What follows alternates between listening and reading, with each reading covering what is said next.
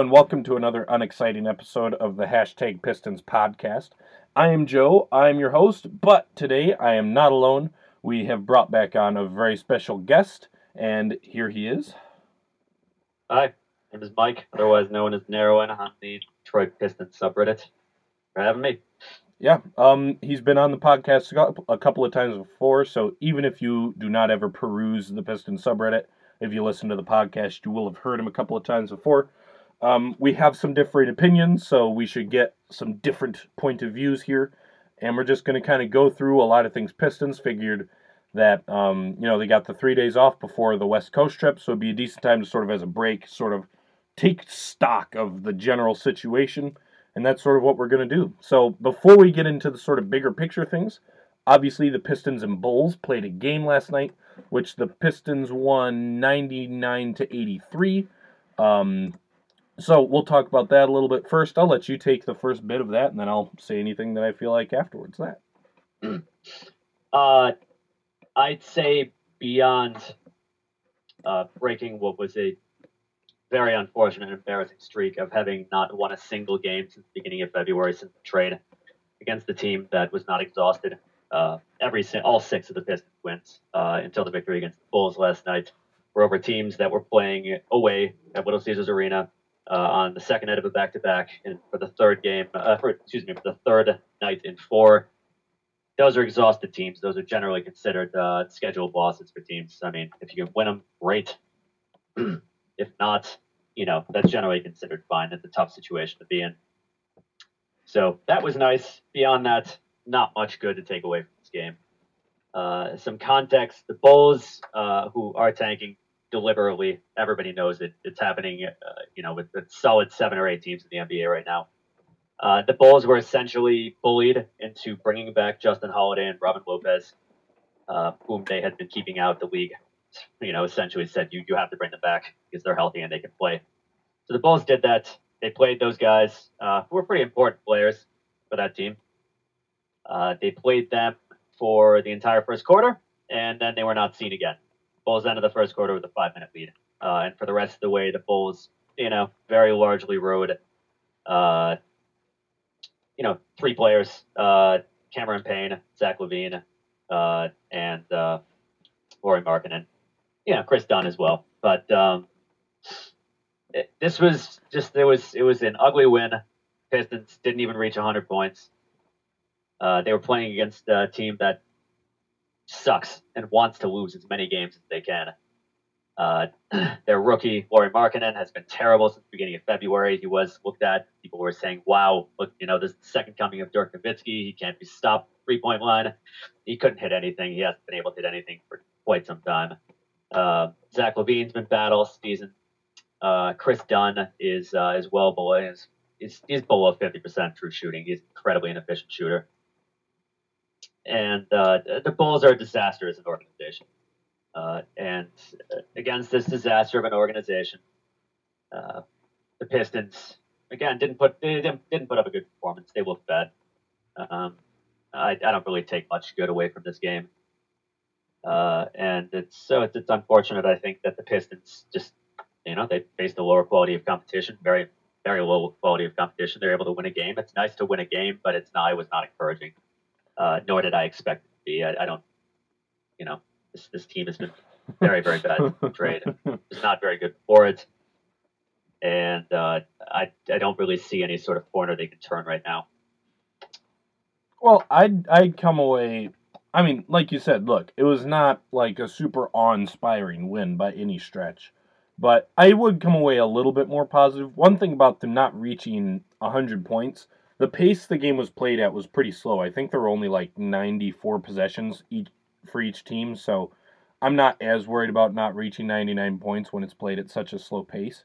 But I mean, look, the thing that was most worrying while also not being worrying at the same time, which is weird, but Cameron Payne scored 17 points, and that guy is legitimately terrible. Um, now, part of it is that he went four of six from three. Like, terrible shooter shooting really well from three isn't a big deal, but just the fact that he looked like a viable NBA player for a night was not so good. But I mean, I still mostly came away okay because even though I mean a lot of people made a big deal about you know when Robin Lopez and Justin Holiday played, the Bulls had a five point lead at the end of the first quarter, but that was largely due to the fact that the Pistons were just super sloppy to open the game, and you know before the first quarter was over, the Pistons sort of they tightened it up and um, you know they started to take control of the game even while those guys were in, and uh, so I wasn't as worried about that the whole way. But I mean, all that said, yeah, it was not a pretty win. It was not a particularly inspiring win. Um, if they had managed to push it to the point, which they never quite managed to, if they managed to push it to the point where um, there had been legitimate garbage time at the for the last three minutes or so, it's like they pushed it beyond twenty points, there's three minutes left, and then you bring in all the scrubs for a while, then I would have felt better about it. Um, and it's not a great sign that they were not able to quite crest that, you know, sort of that sort of hump at the end, and they pretty much played their guys all the way to the last minute of the game or so. I think that they put in the scrubs for the last minute, pretty much.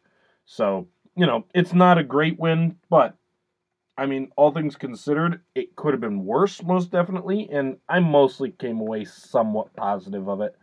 Um, I thought that they defended decently, particularly after the early stretch where they let gave up a whole bunch of um, transition points. Um, you've mentioned that Markkanen has not played well over the last month or so, but still, I mean, six points on twelve shots. That's that's that's that's pretty awful. Um, Bobby Portis has been playing pretty well this year. He went one of ten. Um, Zach LaVine has not played particularly well, but he hasn't been totally awful. He shot threes pretty well this year. Um, so I just I came away thinking that for the most part they played a tanking team and played better than them and did fine. Um, the biggest worry is just that they weren't able to put quite push it over the edge late in the game. I would have liked them to be able to do that, but um, overall, I'm certainly not as down on it as you. But that is what it is. So that's that's last night's game. Um, next, we want to move into sort of the big picture things, and the first thing with the big picture is the Blake trade. Um, what we thought of it sort of at the time that it happened, and then sort of what our thoughts have progressed as um, throughout there, I suppose, throughout the time, and then going forward. So um, you could take it away first. Go right ahead. Uh, I hated it at the time. Uh, I like. Uh, I remember uh, on the day the trade was made, I was heading home from uh, New York City, uh, and uh, saw the news that the Pistons put Avery Bradley up for, you know, on uh, on the trade docket. You know, and I thought, great. You know, looks like the direction they're taking is, you know, the direction that makes the most sense for the organization, which is uh, get rid of Bradley, get something for him, and uh, you know just then let the season play out as it is. You know, probably the Pistons are going to do very poorly. They'll go into the draft, uh, you know, at a decent position. I mean, this is a team that had lost eight straight, the team that had lost 20 of 28. Uh, it was, you know, Reggie Jackson, his return was nowhere in sight. they could very reasonably have told him, just don't come back. You know, just, you know, take the rest of the season off, keep rehabbing your knee you know, which which still probably isn't at 100%. You know, come back 100% for next season because you know you just you're not going to be able to help. Um, and uh, you know, then great. You know, there was this this whole plot out for the next uh, you know for the next 16 months that I saw. You know, the Pistons would get maybe a good draft pick, maybe a decent draft pick, probably I would say top 10 based on how horribly they were playing. And uh, beyond that, you know, you're looking forward to next season. Healthy Pistons team, still good enough to compete. Um, you know, play Kennard a ton, give Ellenson some time, play Stanley a ton. You know, really give that time to the youngsters to help them develop. And uh, you know, and come back and uh, you've got much the same team you had to start the season. Uh, you've got some young guys with more experience, hopefully a better Stanley Johnson, and uh, you know, probably make the playoffs next season. I mean, it was a team with that amount of talent. Then come 2019, you've got anywhere between 20 and 20, 28 million uh, dollars to spend, and that's before you re-sign people with bird rights. So that would have, you know, and, and that may have been even more, uh, you know, even more money uh, because Jon Leuer and uh, Langston Galloway would have been on expiring contracts. Maybe get rid of those, and get somebody good in return. Who knows? Because nobody likes expiring contract. Uh, so Pistons would have had quite a bit of money to reload on, on good depth, and then you re-sign Tobias, and if you want to, then you re-sign Stanley and you re-sign Reggie Bullock. You're gonna have to go significantly over the cap, but that's a good team. Not a great team, but that's a, that'd be a better Pistons team than we have seen in a long time. and uh, so, actually, I was you know just thinking on uh, you know all this stuff. I was uh, you know to write about future direction and how things are going, and uh, then I see the Pistons trade Blake Griffin, and I was like, oh god, this is this is exactly the sort of thing that this team didn't need. A panic move to uh, you know find some sort of star player, find a big name. This guy does not fit the team. This guy does not make the team better. He puts a lower ceiling. He really disrupts everything. so I hated the trade from the very, very beginning. Part of it was, you know, the sort of borderline trauma of losing Tobias Harris, whom I, I love. I mean, he's not a perfect player, but Yeah, uh, I, I think can nobody has interject- anything but I can interject here a second. Like Yeah. anyone who's doubting, my man here has legitimately he has rode that Tobias Harris train for a long time. So, and that admittedly that is something that can really flip you on this train. Is that Tobias Harris remains a somewhat polarizing player. Pretty much everybody agrees that he's good, but just how good he is or not is something that among basketball people, you know, is still somewhat polarizing. And you know, you really have you have been a big Tobias Harris fan from pretty much the moment he arrived.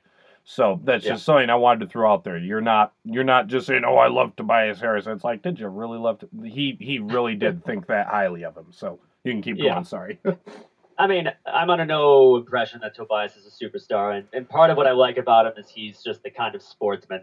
Uh, you know, he's, he's the ideal I would hold. Uh, I would hold sportsmen to. Um, the guy, uh, nobody has anything but great things to say about his character. I mean, Tobias is as likable a guy as they come.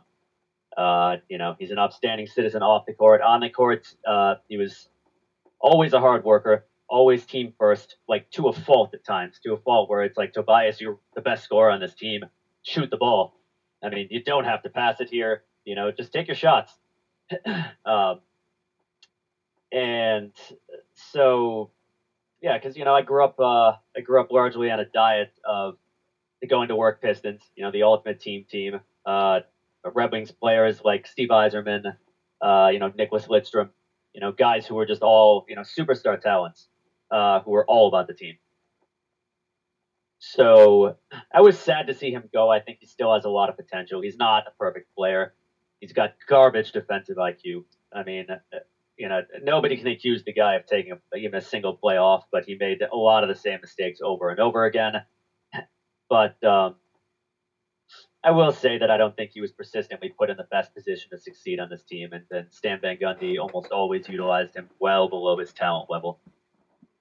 Um, so, but I was just sorry to see Tobias go because I'm, I'm such a big fan of him. Wasn't sorry to see Bradley go. Bradley had been very bad, so get to later. Uh, I think Van Gundy had a big part in that uh, injury as well, but honestly, you know, number one, it was it was seeing you know what I thought was going to be the best spot for the team, and one that you know I felt pretty hopeful about. Seeing that just come crashing down, uh, you know, drastically change the team's future. But also, I'm thinking this is just a bad trade. Um, it goes completely against the calculus of the modern NBA, uh, where shooting is king. It makes Andre Drummond, around whom this team has been constructed, and who is a very, very fit dependent player, it makes him worse immediately um, because the conditions uh, he requires for success, those are gone. Uh, and uh, Blake Griffin, you know, I think even even his staunchest supporters would agree that his contract is enormous. Health concerns are a big deal. But I just looked at it and I said, this team is completely and irrevocably broken uh, for, you know, uh, in, in the modern NBA. And now the salary cap implications uh, that resulted from this trade mean that the Pistons can't really do anything to improve the situation. So I saw this from the very beginning as, oh, look, here's a star player. We want to put butts in the seats. He's available. Let's get him. Because I think, in terms from a basketball standpoint, I think it made very, very little sense. And there was this small part of me that says, okay, well, this is exciting and great. You know, I was excited to watch his first game, even though I felt really, really badly about the direction. And, uh, you know, I recognized in those first four games Uh, they were playing largely bad teams. The Nets and the Grizzlies both suck. Uh, the Heat were without their uh, top-notch rim protectors, Sam Whiteside. The Trailblazers don't have a very strong front court. They're a good team, but all four teams were completely bone tired. Uh, and basically, so so Blake was who really only played well against the Grizzlies. Uh, the Pistons were able to win. They were able to win close, ugly games. But um, you know, I think uh, what's really farcical about this trade is that um, is that we traded for the supposed superstar, and I don't believe he's a superstar. Uh, I think Griffin is a very good player, but he's somewhat outdated uh, for the current state of the NBA, and his value is very much like Drummond, though not quite as much. Is very fit dependent. He'll be very good on some teams and less good on other teams. Uh, but um, it's kind of farcical that we went out to get this superstar, uh, superstar player, supposed, uh, and it's like great. He's going to be awesome. Pistons are going to be so much better, and in, in many ways, they have been overall worse than the team that preceded them, the pre-trade team. Uh, they have been an absolute disaster. Um, it's just, and the team has reverted. Excuse me, fans and, and analysts have uh, pointed, not analysts, largely fans have pointed to the same excuse as to you know why are the Pistons doing so poorly before the trade. Well, having Reggie Jackson out sucks, and having a coach who's not very good and cannot extemporize well is bad. And even then, the Pistons were losing a lot of games by a small margin. Like their average margin of margin of defeat in the eight-game win streak was about seven and a half. They lost, I think, half those games by less than five points. Um, and uh, you know, and then we make this big trade. Who's our first-round draft pick? Who's our best shooter? Who's all of our flexibility? And um, you know, and I think I'm sure with Tom Gores probably Stan Van Gundy as well. It's like, you know, great, we're making this to try to make the playoffs this year as well. And the team's a disaster. And then the fans will do the same excuse, oh, well, Reggie Jackson isn't here. And it's like, well, that's not good enough anymore. And we made this franchise changing trade very expensive in opportunity cost and assets, uh, and, and costly in a number of ways. And the team is arguably worse. Um, and I think that's in part due to coaching, but I think in, in large part it's just due to uh, horrendous fit for Blake Griffin on this team that makes him a whole lot less valuable. Uh, and the fact that in a shooters league, the Pistons are now an absolutely terrible shooting team. And I could go on and on about this. Um, for the record, I I think horribly, poorly of Stan Van Gundy. I don't think this was his idea. Uh, I think uh, Stan Van Gundy was one of the pioneers of the three point era. Um, he, the reason his teams were successful in uh, in Orlando uh, you know, not just because of Dwight Howard. Sure, it's great to have Dwight Howard, but you know, the second best players on those teams, sometimes Jameer Nelson. You know, ironically, yeah. as much as none of us want to think about him. Yeah. And uh, Hedo Turkoglu, those were teams very short on talent. They maintain an efficient offense, in part because of Howard, but in part because their three-point attempt rate and how they dealt with three-point offense was well ahead of its time, and they were they were accordingly able to maintain an efficient offense with very very little talent. Um, and now uh, Stan Van Gundy loves that system. He spent years trying to build it in Detroit. He loves the stretch fours, which is a good thing. You know, that those are the modern power forwards or stretch fours.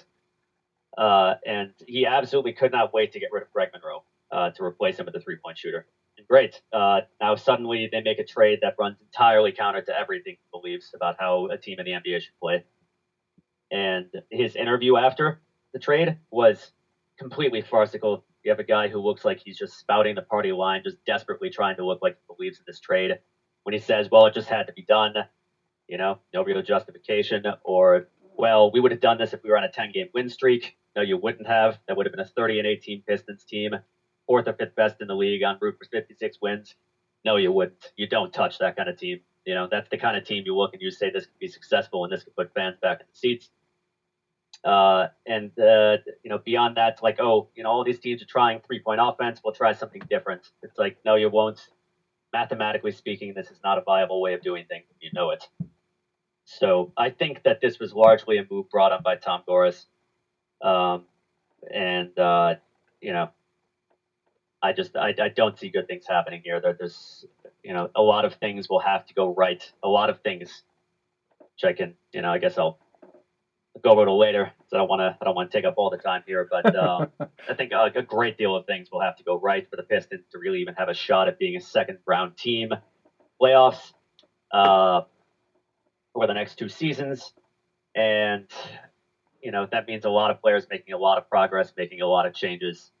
Uh, but I just think the team, the roster as it is constructed, is beyond archaic. This is a kind of team that would have struggled to win in the 1990s, and it was outdated in the 2000s, and uh, you know in our current decade, especially with the absolutely incredible progression uh, in terms of how offenses have changed over the last three years. Like even just since the Warriors won uh, uh won the championship 2015, uh, it's a completely broken team, like one that that that is about as ill-fitting uh, both in the, in the pieces of the roster and into the NBA itself. Uh, not quite as bad, but uh, you know the only other t- the, the, most recent team that comes to mind in that capacity is the 2013-2014 Pistons with three big men uh, and and no real shooting and horrible spacing. So it's been depressing, and watching the Pistons just be absolutely terrible since the trade has been depressing because uh, prior to the trade, there was a silver lining. We'll get a good draft pick and we'll take it from there. Now there's no silver lining. Pistons are locked in for the next two years. So, um, you know, uh, we've just basically added uh, as looking back, there have been a lot of disappointments about what was a very promising season from the draft onward. Um, but I, I, had a lot of hope for this team, and now it's a very different team. I don't have, uh, you know, I, I, I hope it'll go well. I hope I'll be wrong, but I don't see that happening unfortunately, barring major changes. Yeah. Um. The I do find it interesting that you don't think Stan Van Gundy wanted this move. I've never really even considered it. But the one thing that is worth mentioning is that I think that people definitely have a te- have had a tendency to overstate the amount of impact Stan Van Gundy has had on a lot of the front office moves. Like when you listen to the guys within the organization talk, it sounds like it's very much like Jeff Bower is the GM and he does most of that, and they just sort of like instead of like they would with a lot of coaches where it's kind of like, hey, this is kind of what we're doing. They're more like, hey, come here and we're doing this, and if you have some input here, give it. But I do feel like people sometimes overstate that. But I haven't really ever thought about the potential that Stan Van Gundy maybe really didn't want to do that trade, and that's actually an interesting angle potentially to think about if he really was like, no, no, I don't want to do this, and they did it anyways. And that would also, I wonder how that would just that's just that's just something that I hadn't really thought of before. But um, I will um, say, not not to interrupt you, but I will say that I think yeah, I think there have been a lot of people who said, oh, maybe if Stan weren't the GM as well, he would do better as coach. Stan has always said that that uh, that Bower comes to him with the trade ideas and he says yes or no. Um, but I think that Bower was given a blueprint as to you know what to pursue, and I think Van Gundy had had a, had a decent degree of input as to what he would like to see the team look like. And uh, oh yeah, for sure, yeah, I definitely yeah, I definitely think that Stan Van Gundy has a lot of impact on how the team has gone. Just I think some, like you said, you know, it's not like Stan Van Gundy is the one doing all of the negotiations and all of this other stuff. Like I think it's very much so Jeff Bower is doing most of that, and then you know they just sort of like, hey, just so you know, Stan, this is what's going on. This cool with you? And Stan's like, yeah, that's cool with me, or no, that's not cool with me. But keep going with whatever you were saying. Oh, I was just going to say that I, I would be very unsurprised to find out that Stan Van Gundy argued against making this trade. As far as I can tell, just that the, the primary prerogative was just to get a star. Uh, and that's as much as he said in that interview as well. He just said, well, a star like Blake Griffin is available. You know, you get him and uh, you know that's like taken completely irrespective of any other basketball concerns. That's not really done very often. You know, that's it's just it poor practice uh, to to not think about actual basketball concerns when making a trade. So that's why I, I don't I don't think it was him. I don't think that Van Gundy, as much as people want to say, well, Van Gundy is desperate to save his job. I don't think Van Gundy is desperate to save his job. Yeah, did you, um, seems to me like a pretty. Did you? He seems to me like a pretty proud guy. Yeah. Who's going to say, I, I don't agree with what he does, but he strikes me as a number one as a pretty proud guy who's going to say, "Well, I want to do things this way, and if it's uh, if it's not going to work out, you don't want that, then you know we'll move on." And he said this is his last job. Yeah. Uh, did you um, paid handsomely for it? Did you see uh, his post game press conference last night? no, I yeah. stopped watching those because uh, it was just over and over again.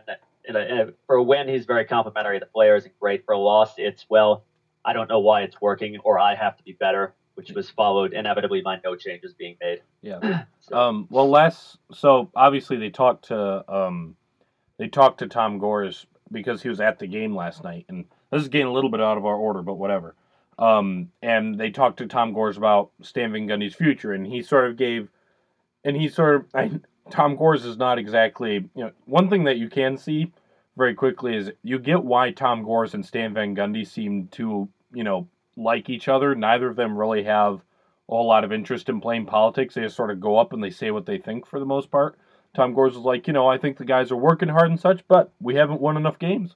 So we'll have to talk about it when the season's over. And so, you know, that's sort of like, and from a lot of owners, I would be more like, oh my gosh, he just threw him under the bus. But because it's Tom Gores, we know that he's just kind of he's just kind of saying whatever comes to mind. I think he actually is just saying, you know, we'll see how the rest of the season goes, and we'll talk about it when the season's over. But regardless, um, obviously that's what a lot of the post game press conference ended up being about was people asking Stan about that. And Stan was he was completely upfront. He's all like, "Look, I'm not worried about that decision I've made. You know, maybe if I was a second year head coach and I had young kids and I wasn't financially set or this, that, and the other thing, I'd be. But I've I've been in this league for like you know twenty some years. I've made a ton of money if I if I if I'm not coaching here next year, I'm not gonna worry about it at all. You can find me on my lake here or on my porch in Florida.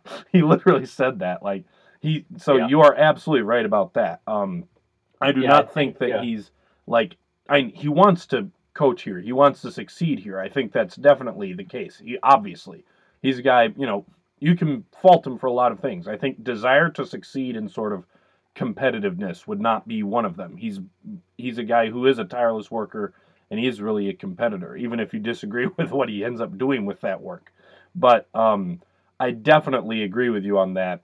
This was he was not going to do anything like, oh, I'm so desperate to save my job, so I'm going to desperately try and do something crazy. I think he very much was like, this is my vision, this is what we want to do, and we're going to stay this course. And if that's what they want to have happen, then that's what they want to have happen. And if that's not what Tom Gores wants, then so be it, and that's going to be it. And he pretty much said as much in the post game press conference last night. So yeah, I think uh, I would be very unsurprised to find out that we'll never hear about this probably uh, if it did happen that he argued against the trade. But uh, at the same time, I think that um, I don't think Stan Van Gundy is really the kind of guy to like uh, you know some general managers do who say, well, I'm not you know I'm not willing to go along with this and basically, you know, dare Tom Gores to fire him, uh, or mm-hmm. you know, there's there there are undoubtedly some coaches, some GMs who would you know who would say, well, you know, I'm just I'm not doing this. Yeah. And uh, Jerry West and, is pretty you know, famous for doing that several times, where he's threatened Was to. Jerry West is he's never oh, yeah. been like an outright GM, but. Or maybe he has way back in the day, but regardless, he's pretty famous as a guy who's on several occasions has said, if you do this straight, most recently, most famously, um, he told the Warriors that if they traded yeah. Klay Thompson for Kevin Love, he would quit on the spot. And yeah, I agree that I don't think Stan Van Gundy's that sort of a guy, but yeah, I think that's too bad. Um, what I will say that I that uh, I will say in this case, uh, just following it up, uh, just being up briefly, is that um, I do think that uh, that it ended up being Griffin because Van Gundy was told trade for a star, and uh, honestly, Tom Gores' reaction sort of mirrored that of Mikhail Prokhorov when the Nets made that horrible trade way back. But it's like, this is awesome. You know, the basketball gods smiled on us. We're going to win. Uh, you know, another interfering owner. I mean, Prokhorov caused a lot of damage over there, though he's going to make a killing selling that team whenever it happens. I think it has already. But um, so, uh, you know, it had come out that the Pistons had already tried to trade for Kemba, uh, offering Tobias in a first. Uh, you know, also not an ideal trade. Uh, less, you know, less in my opinion, uh, you know, more ideal than than the trade that ended up happening, but still very much not ideal because we've doubled up on point guards. Kemba only has a year left in his contract, um, and uh, you know, it would have been a trade made just purely for the short term, like maybe make the playoffs and have a big name and an exciting player on the court. So uh, I think it's entirely possible that Blake was simply the only star who was reasonably available to the Pistons, who honestly just didn't have many assets to part with. Um, and I do think what uh, you know what is on Stan Van Gundy is he got taken to the cleaners. uh, the Clippers wanted to get rid of Blake Griffin's contract. They had buyer's remorse. Uh, they decided to go a different way. This was, uh, you know, this was Ballmer in parts. Jerry West, of course, is famous for building great teams. He was he was very much a voice behind this. And uh, Griffin had an expensive contract. He was injury prone, and also they just they noticed that you know they recognized that with him on at the team was uh, was was going to be held back in certain ways as far as modernization went. Uh, you know what they what Ballmer named uh, number one is overlap between expensive players. You know, in their case, DeAndre, who's going to be a free agent, and Blake, but also Blake occupies a role as a bit of a tweener. He doesn't have the skill set of a modern forward, modern power forward. Modern power forward is very athletic and score from anywhere. Uh, he's got, you know, more approaching the skill set of a center who primarily works down low. Uh, but uh, you know, he's not a center. He can't can't play center well. We we saw that. He's a terrible defender at center. And um, so I think they recognize that just to modernize the team, you got to move on from Blake Griffin. Also, you're clearing a lot of cap space uh, on a contract from a guy who may, you know, who is who is health wise on the downswing and has been for some time. And you never know, you know, if he if he gets injured, of course your team is screwed because you basically have to build it around him. So the Clippers are more than happy to get rid of this contract, and the, the Pistons paid them handsomely to improve their team. Uh, you know, the Clippers made out like bandits. They are a better team without Blake. They've been doing well. DeAndre Jordan is free to just patrol the paint on his own and, uh, you know, and maximize his own skill set. Which a traditional center, you've got to do that in today's NBA because they can't shoot. You got to really put them in the proper position to be valuable. Uh, they've got an additional outside shooter and Harris. just the team, you know, they, they open up minutes for Harrell. Uh, the team is just better. And basically, the Pistons paid to inherit the Clippers' issues to a greater degree because Griffin, uh, you know, is even more ill-fitting now with Drummond than he was with Jordan. People say, "Oh, he played with Jordan for a while." Well, that wasn't ideal. It was never ideal, and over the last three years, it's become that much less ideal uh, because you want to have as many shooters on the floor as you can, really. So I think Van Gundy let himself be taken absolutely to the cleaners, and I think it was Griffin because Griffin was the only reasonable. He was the only buddy, uh, the only person who was reasonably available, but the fans who looked at it like, oh, awesome, getting Blake Griffin, superstar, may have stopped to think of why the Clippers were so ready to get rid of him. Uh, but I, I mean, I honestly think, uh, you know, there's been word that the Tobias and Bradley in the first was the opening offer, and I think the Pistons really could have paid a whole lot less. But I think, you know, I think that uh, I think that's uh, whether Van Gundy just wasn't willing to negotiate, uh, you know, which just was decided to bid high first, or Boras said, you know, we want to get this guy as soon as possible before somebody else does and to make this playoff push. Um, you know, the Pistons got taken to the cleaners, and I do put that on Van Gundy. Even though I don't think it was his idea for the trade, I think that uh, he let the Pistons get shelled. And that sucks. This team couldn't afford to give up a first round draft pick or any shooting. Hmm. So, Um. Yeah. Well, okay. So that's your thing. Um. The main things that I would disagree with you with are first off, um, just as Blake is a player, I think very highly of him. Um, he has his flaws, but I think that he is. I to me the Warriors. So like first off, like you said, everybody has to agree that's a huge contract, and you know, no matter honestly, no matter who you're giving it to, okay, if you're you could be giving that contract to Jesus Christ, right? and if there's any threat that Jesus Christ could get hurt or get worse as a player, right? There's you have to be worried about that just in general. Just paying one guy that much money is not ideal, I think. Um, you know, there's guys where it's worth it. It's like obviously like prime LeBron James would be 100% worth that contract, right? There's no denying it. But even for that, you still have to think about like if this dude gets hurt, you are screwed. Like that's just the reality. You cannot build a team that is not completely centered around that guy at that point on that contract. And then also combined with that is the fact that he does have some injury history, which is worrying. Um, but Blake is a player, though, I think very highly of him. I think much higher of him than you do. Um, I think he is he. I think he is every bit as good as anybody would think he is. Um, I do not think he's declined anywhere near as much as a lot of people seem to. Um, like people bring up, oh well, he's not as able, able to jump as high as he was when he was 22, and it's like that's true of like every guy. Like as you get older, and get into your 20s, like you get bigger, you get stronger. Like guys are pretty consistently at their springiest when they're, you know, in their teens and early 20s. So that's not a huge concern. He can still get up. He can still do it when he has to.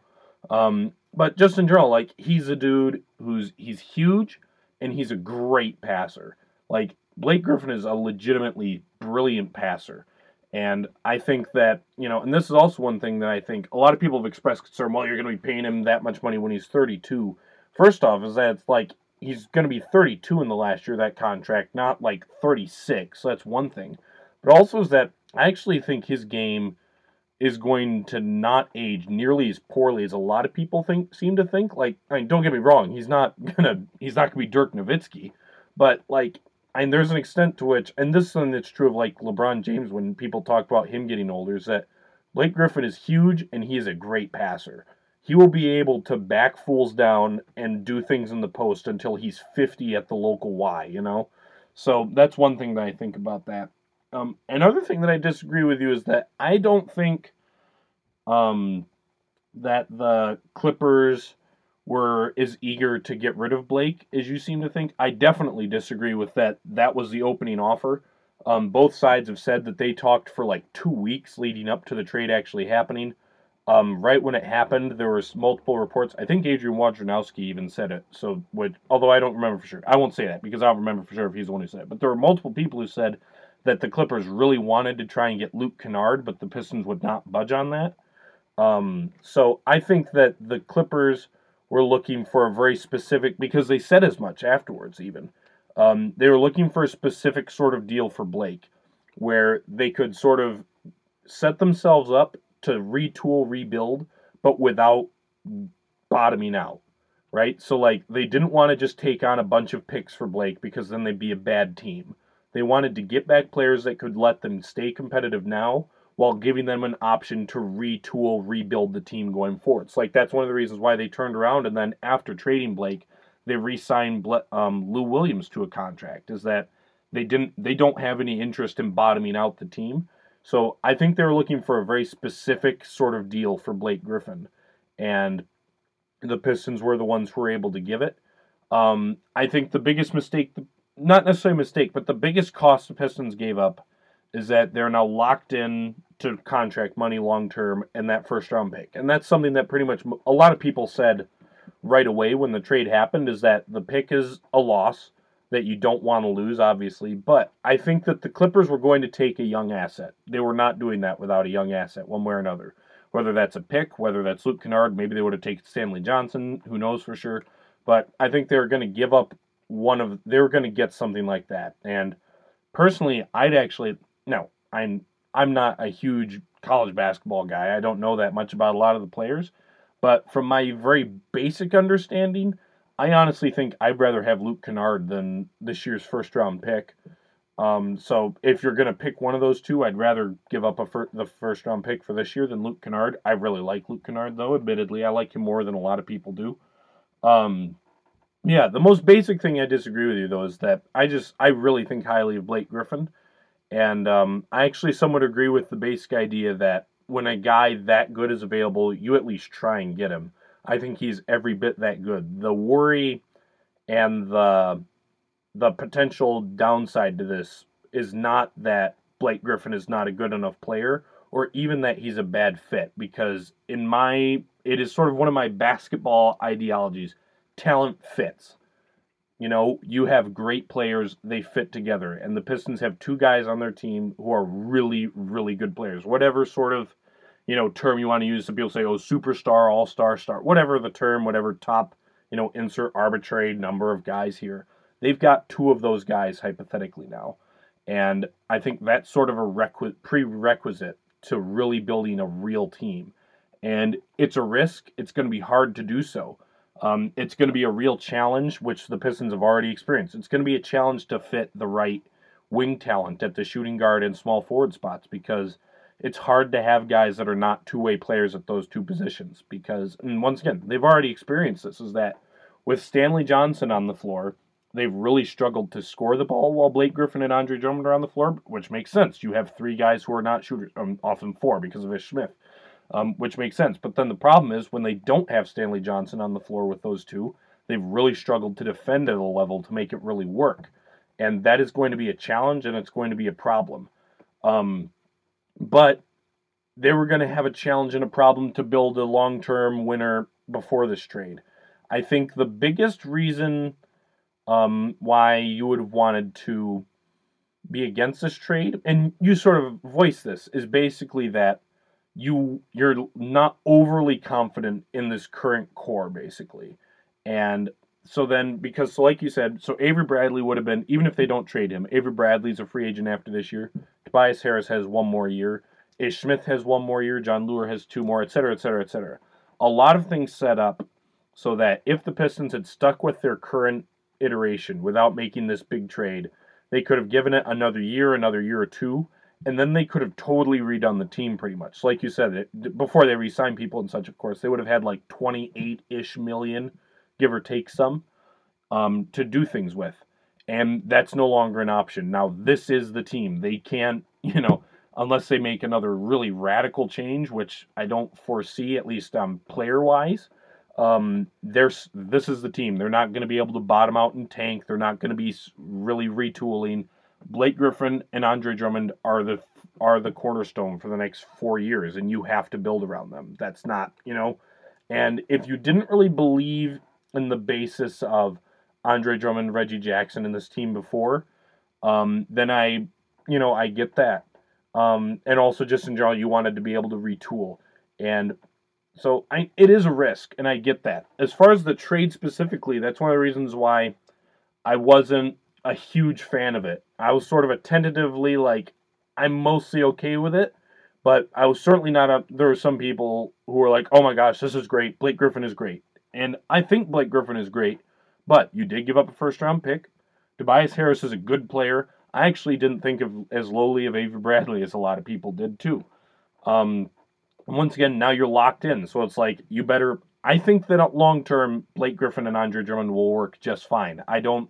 I'm not on the same page with you about a lot of that stuff where Blake Griffin just isn't a good fit with this team and it's not going to work because of that. I actually think that actually isn't so much a worry for me. But even with that, you better hope that you're right about you know. So it's like if I'm Stan Van Gundy, let's just say he actually was in favor of the trade, okay? he's sitting there. He's like, I'm very confident that Blake Griffin and Andre Drummond can work together. Blake Griffin and DeAndre Jordan worked well together. They had an offensive efficiency of 108.1, I think, together this year while they're on the floor together. That's a really good offense. You can make that work. They'll be fine. Obviously, there are other things in there because there's three other guys on the court, but we'll just we'll just put that to the side for the moment because I'm trying to make a point. I got a narrative to push after all. Um, but so basically you sit there and you think, okay, I'm absolutely confident that this is good, that these two can work together, etc., and we can build a team around these two guys. Even if you are absolutely confident in that, even more confident than I am, you best hope you're right because if you end up being wrong, you're screwed. And I think, you know, it's like for you and the way you're looking at it is that you're actually not only are you kind of like, yeah, I think that they might be wrong. You're pretty confident they're wrong. And if you you know, when you're at that point, it's like, yeah, they're screwed because if Blake Griffin and Andre Drummond do not work together, they are pretty much screwed. And that's a scary thing to think about. Whereas if the current iteration of the team before the trade continued to not work out, they were not screwed long term. They probably would have had another year where they would have been bad.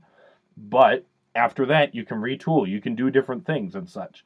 Now that's not really an option. You have to hope that they can figure it out one way or another and that's a somewhat scary thing to do. It's not necessarily the ideal place, but at a basic sense, the reason in the end why I was mostly in favor of it is that I do think very highly of Blake Griffin. I think that he's the caliber of player that he makes a difference. You know, I'm the there's all sorts of people who say it in their own ways. You know, there's insert arbitrary number. There's this many guys in the league that really matter and really make a difference. I think Blake Griffin is one of those guys and so I think that you do that. Um, and once again, it's going to be a challenge. Blake Griffin has injury problems. If those flare up, and if they get even worse than they were before, this is going to be a disaster.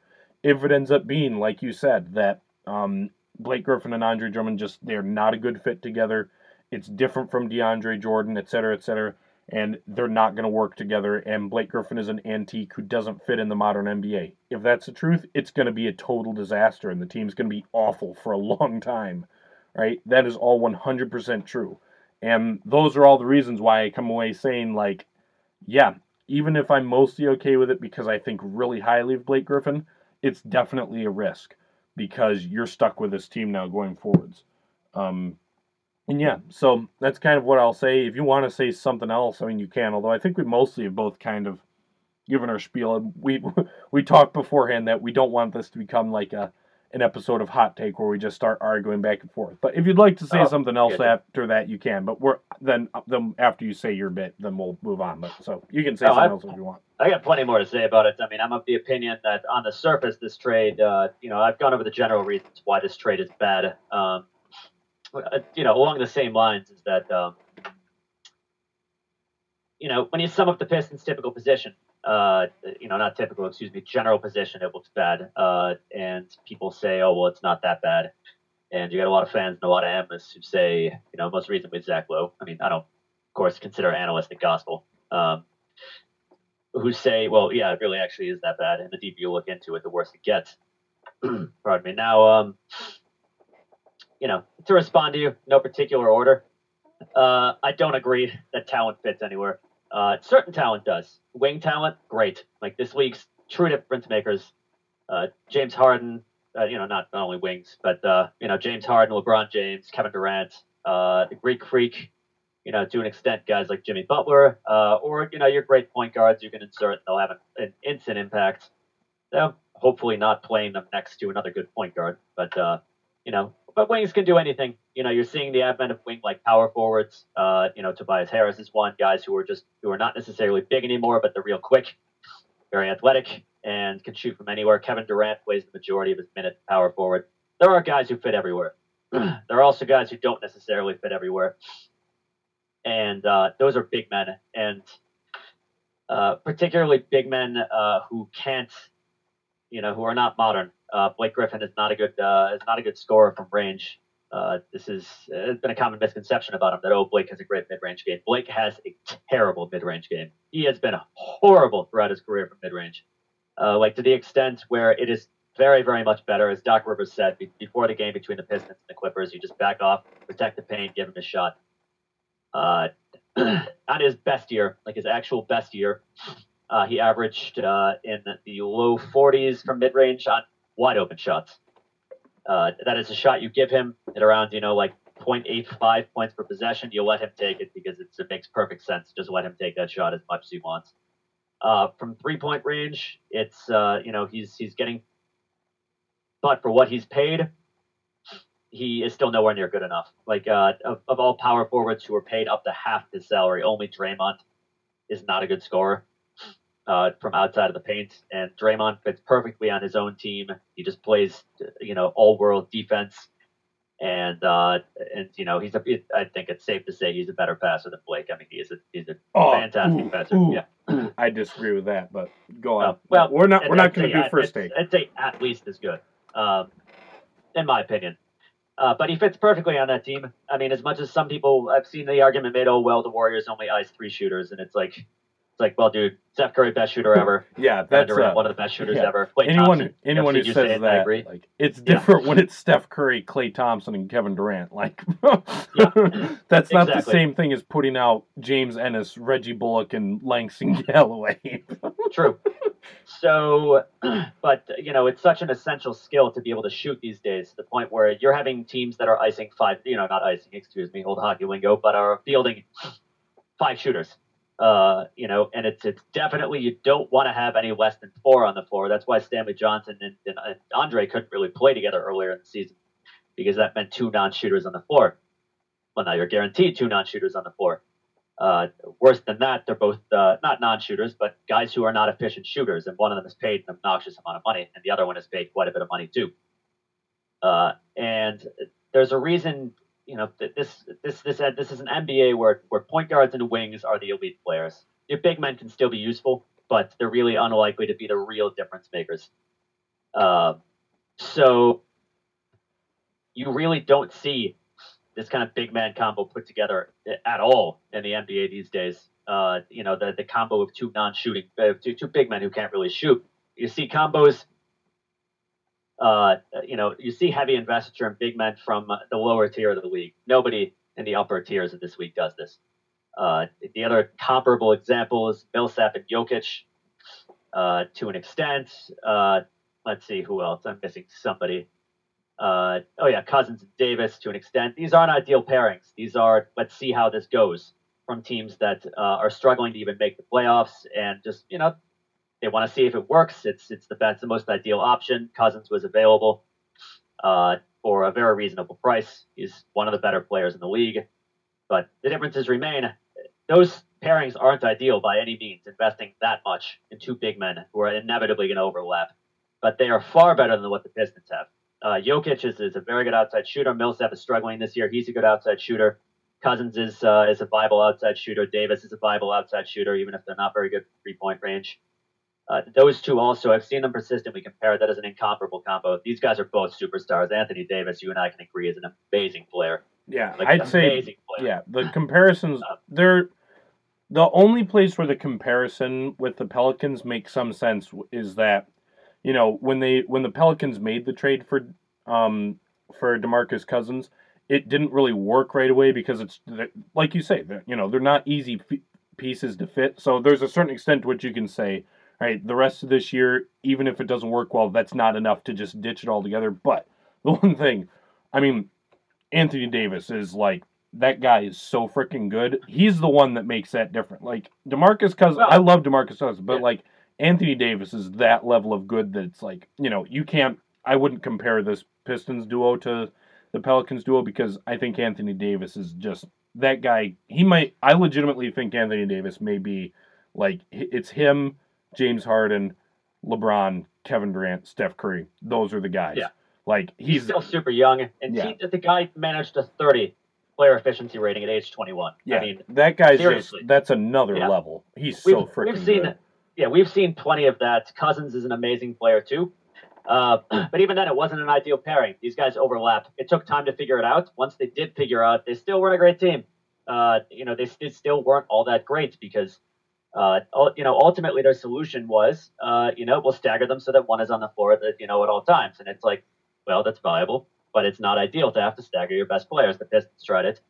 It's you know just the, the reality is that their skill sets do not mesh very much. They both don't really like to shoot at three point line. They both like to operate down low, but they're they're you know they're nonetheless much more fitting together because they can both shoot. Well, another thing with the Pelicans, with them not being that great of a team, first off, they were starting to show some. They were starting to gel when Demarcus Cousins got hurt, which was really one of the things that sucked the most about it.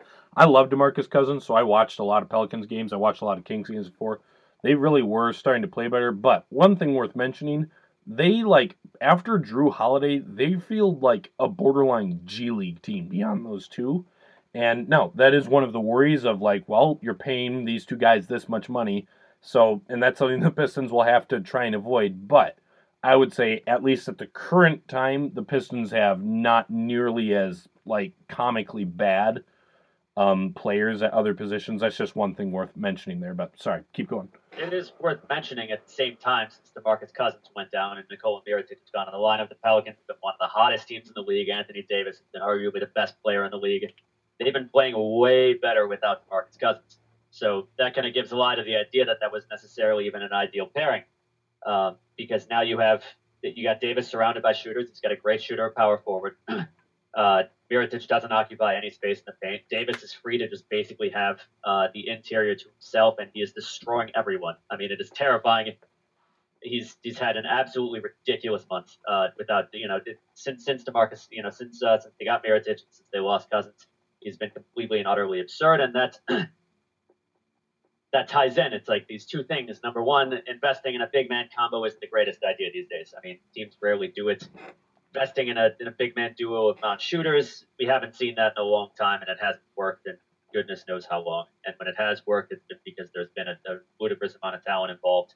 I mean, only the Spurs. The Spurs are an anomaly. Gregg Popovich is the best coach of all time. Tim Duncan, arguably the best power forward of all time. Even then, it's not really necessarily very comparable. But that's where it comes in the overlap. The Pistons have this excruciating overlap between Drummond and Griffin. Uh, these are both players that need to be built around. Uh, Drummond needs to have four shooters around him, and in the modern NBA, his even you know even three years ago this was the case that you know in order to get maximum value from this traditional center, you got to surround him with the shooters, space the floor, and leave him to just dominate the paint. Because if you put somebody else in the paint, he becomes a whole lot less useful. Uh, it's harder for him to score. Uh, it's just skill overlap honestly, and you'd rather spend that money elsewhere. You're already strong in rebounding with Andre Drummond. You're already strong below the net with Andre Drummond. and uh, so you really have to build around him. And Van Gundy had finally succeeded in, in, doing fairly well at that this year. You know, you had you had Jackson, you had Bullock, uh, you had Harris, and uh, you had uh, you know Bradley, who was still good as a spot up shooter.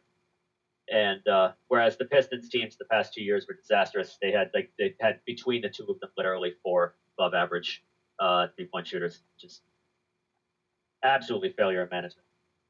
But um, and that is two each season. So uh, suddenly you bring in another big guy. Uh, you bring in a ball dominant big guy, who really primarily operates down low, and uh, the overlap is real. That overlap makes both of them less valuable. That is the big trouble. If you got two guys on the wing who are both great shooters, then you know, great shooting guard and a great small forward. It's like awesome. These guys, you know, shooting. You can never have too much shooting. These guys aren't going to overlap. You know, uh, if if one guy gets, you know, it's getting really focused on, the other guy's open, and you can't have too much shooting in today's get. Uh, you know, three point attempt rate is skyrocketing. Three point, uh, you know, efficiency is skyrocketing. Skyrocketing as a result. Um, uh, you know, highest effective field goal percentage of league history because, you know, the three is, you know, it, it's as, I think it was Mike Breen said this last night in the Houston game. He said, well, the, the, their general philosophy is that three is greater than two. And uh, you can shoot 36% three, that's 54% effective field goal percentage. Good luck getting that mid range, for example. Um, so it's a it's a pairing that's not only missing an essential skill, but uh, they both like to operate down low. Uh, you know, there are similar issues as to what they have with Greg Monroe. And honestly, uh, the skill set difference between, Griffin and Monroe, aside from the outside shooting that Blake does have now, which is not great, is not tremendous. They both operate down low. They're both very good post playmakers. Griffin is, of course, far better, but um, but I think the Pistons went pretty significantly back in that direction of Monroe Drummond pairing, which sucked. I mean, it was not ideal for anybody. We knew it. Uh, they knew it from the start. Gundy wanted to get rid of him. Everybody knew it. so I'd say that you brought in a pairing it and they reduced the value of each other. Uh, there's an additional consideration. Drummond finally had this role in which he was doing well. Uh, Drummond and DeAndre are not the same player. DeAndre's never had trouble with effort. He was content to just kind of sit off on the periphery and just gobble up rebound, dunk lob, whatnot. Uh, Andre wants to be involved, uh, you know, one way or another, whether it's post playmaking, excuse me, whether it's his horrible post hooks which he demanded if he wasn't getting anything else, uh, or playing secondary playmaker at the point, which is important for a couple of reasons. Number one, you keep him engaged. And if Andre is playing at 100% efforts, he will do well. Uh, you know, other circumstances will help. Again, being surrounded by shooters, but uh, that's a big deal. number two, it lets him contribute beyond just hanging out in the paint. And you got to maximize the, the, contributions of the traditional centers who are really a dying breed. If they can still be very effective, but only in the right conditions. Now Blake comes in, he gets booted out of that role. So how are we going to get maximum contribution from Andre, and how are we going to keep him uh, happy? Now, you say Blake. I know I'm droning on a bit here. I think I'm almost done. You say Blake is a great playmaker. That's true. You look at his number of assists. Uh, well, Andre's assists uh, total has gone plummeted. He's booted from that role. He's averaging less than half. He was averaging after Jackson's injury, I think, 4.6 assists per game. Tobias Harris was averaging 2.7. He was on the upswing. You put those two together uh, that's uh, you know you take those 2.6 away from Andre, who's averaged 1.9 since. That's 5.2. Now Griffin has averaged 6.9. Sure, that's slight uh, slight increase, but uh, honestly, it's been more of a redistribution than an addition. People thought, oh, these guys are great playmakers. They're going to go an add effect. It doesn't work that way. You know, you can't have two big men both making plays. So what Blake adds, a lot of it he take he, he adds by taking away from Andre. So you got two guys who have to be built around, and you can't do that. Now you can't put shooters around them either. Uh, you know, you, you want to get maximum value from your talent, and uh, and that means maximizing the value of all of it. And when you have two guys bring the same skills, operate the same area, it's a problem. And just you know, the last thing I'll say on it is, you know, they started that day somewhat short on shooting, uh, pretty strong in rebounding, best rebounder in the league, very strong in the paint. You know, Andre was a high efficiency scorer, um, and uh, you know they ended that day desperately short on shooting and stronger in the paint, stronger in rebounding. Uh, it was a Josh Smith sort of situation. I know you don't like making that comparison, and Griffin is a far better player, but Smith was considered a catch but people knew that his fit was, you know, his value was going to be extremely fit dependent, and he was a terrible fit on the Pistons. Uh, and Griffin is highly fit dependent, and uh, that's when talent depends on fit for these max players, particularly.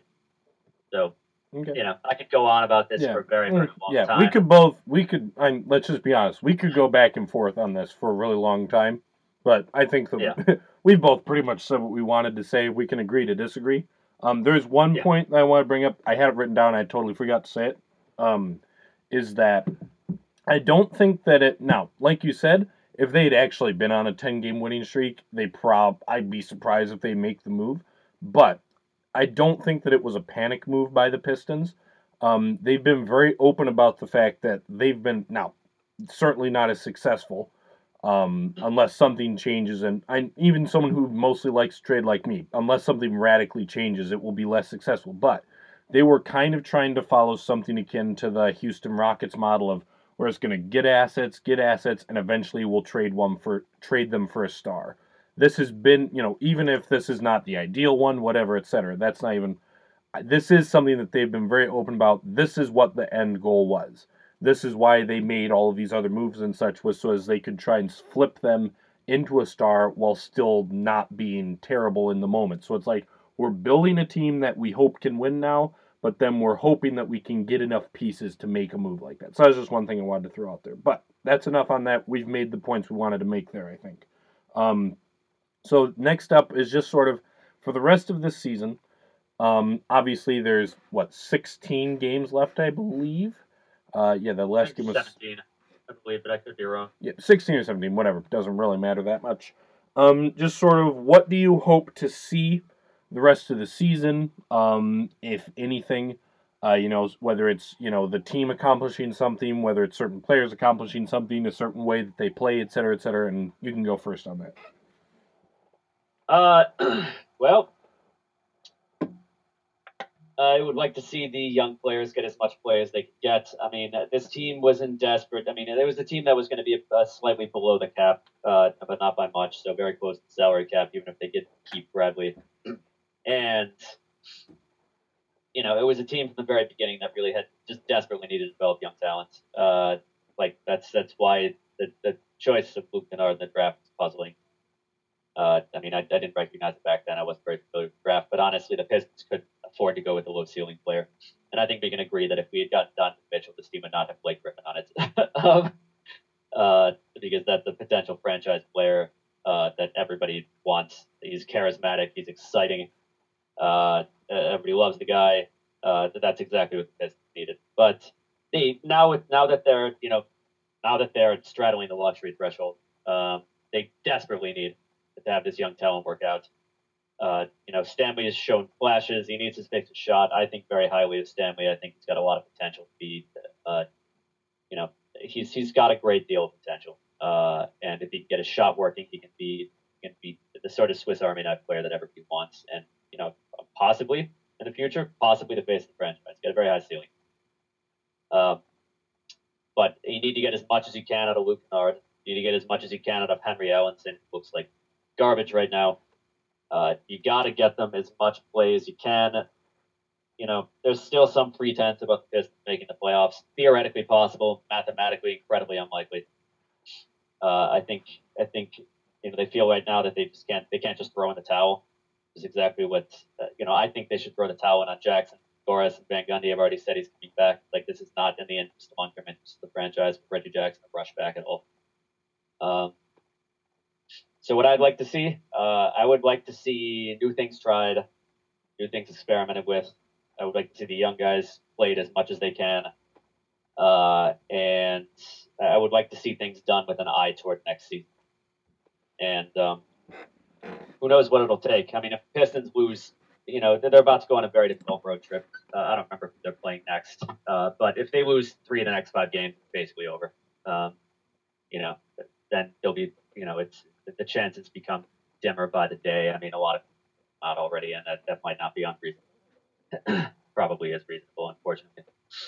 So, yeah, I just I'd like to see things done with an eye toward next season, and uh, then, uh, you know, I'll post a list of all of the you know the known deities human beings have ever prayed to in the history of mankind, and everybody can select one and uh, pray fervently for good luck on, uh, on, on draft night, and and hope that uh, we luck into one of the top three picks. Uh, that would be a game changer, and this franchise, like god awfully desperately needs that. Has not had a, a just absolutely ridiculously needs that. Um, so that that's what I would like to see this season. Okay. Uh, um, you know, if, if, people could pray, you know, could also pray to, uh, you know, to, I, I don't really care to like, you know, whoever, whoever you want, Greek god of, you know, whoever the Greek god of healing was, uh, that that that Jackson and Griffin remain healthy because that's another thing. We now have two incredibly injury prone players on the the franchise is absolutely dependent.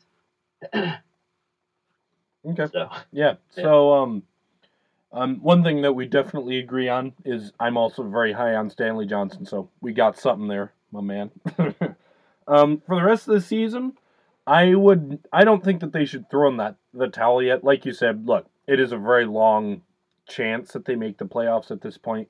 Um, I said as much in one of my game recaps. I think it was two games ago. That's like, look, they're pretty much out of it. I'm not going to stress every single game with that. Every loss is made is shrinking that hope even more.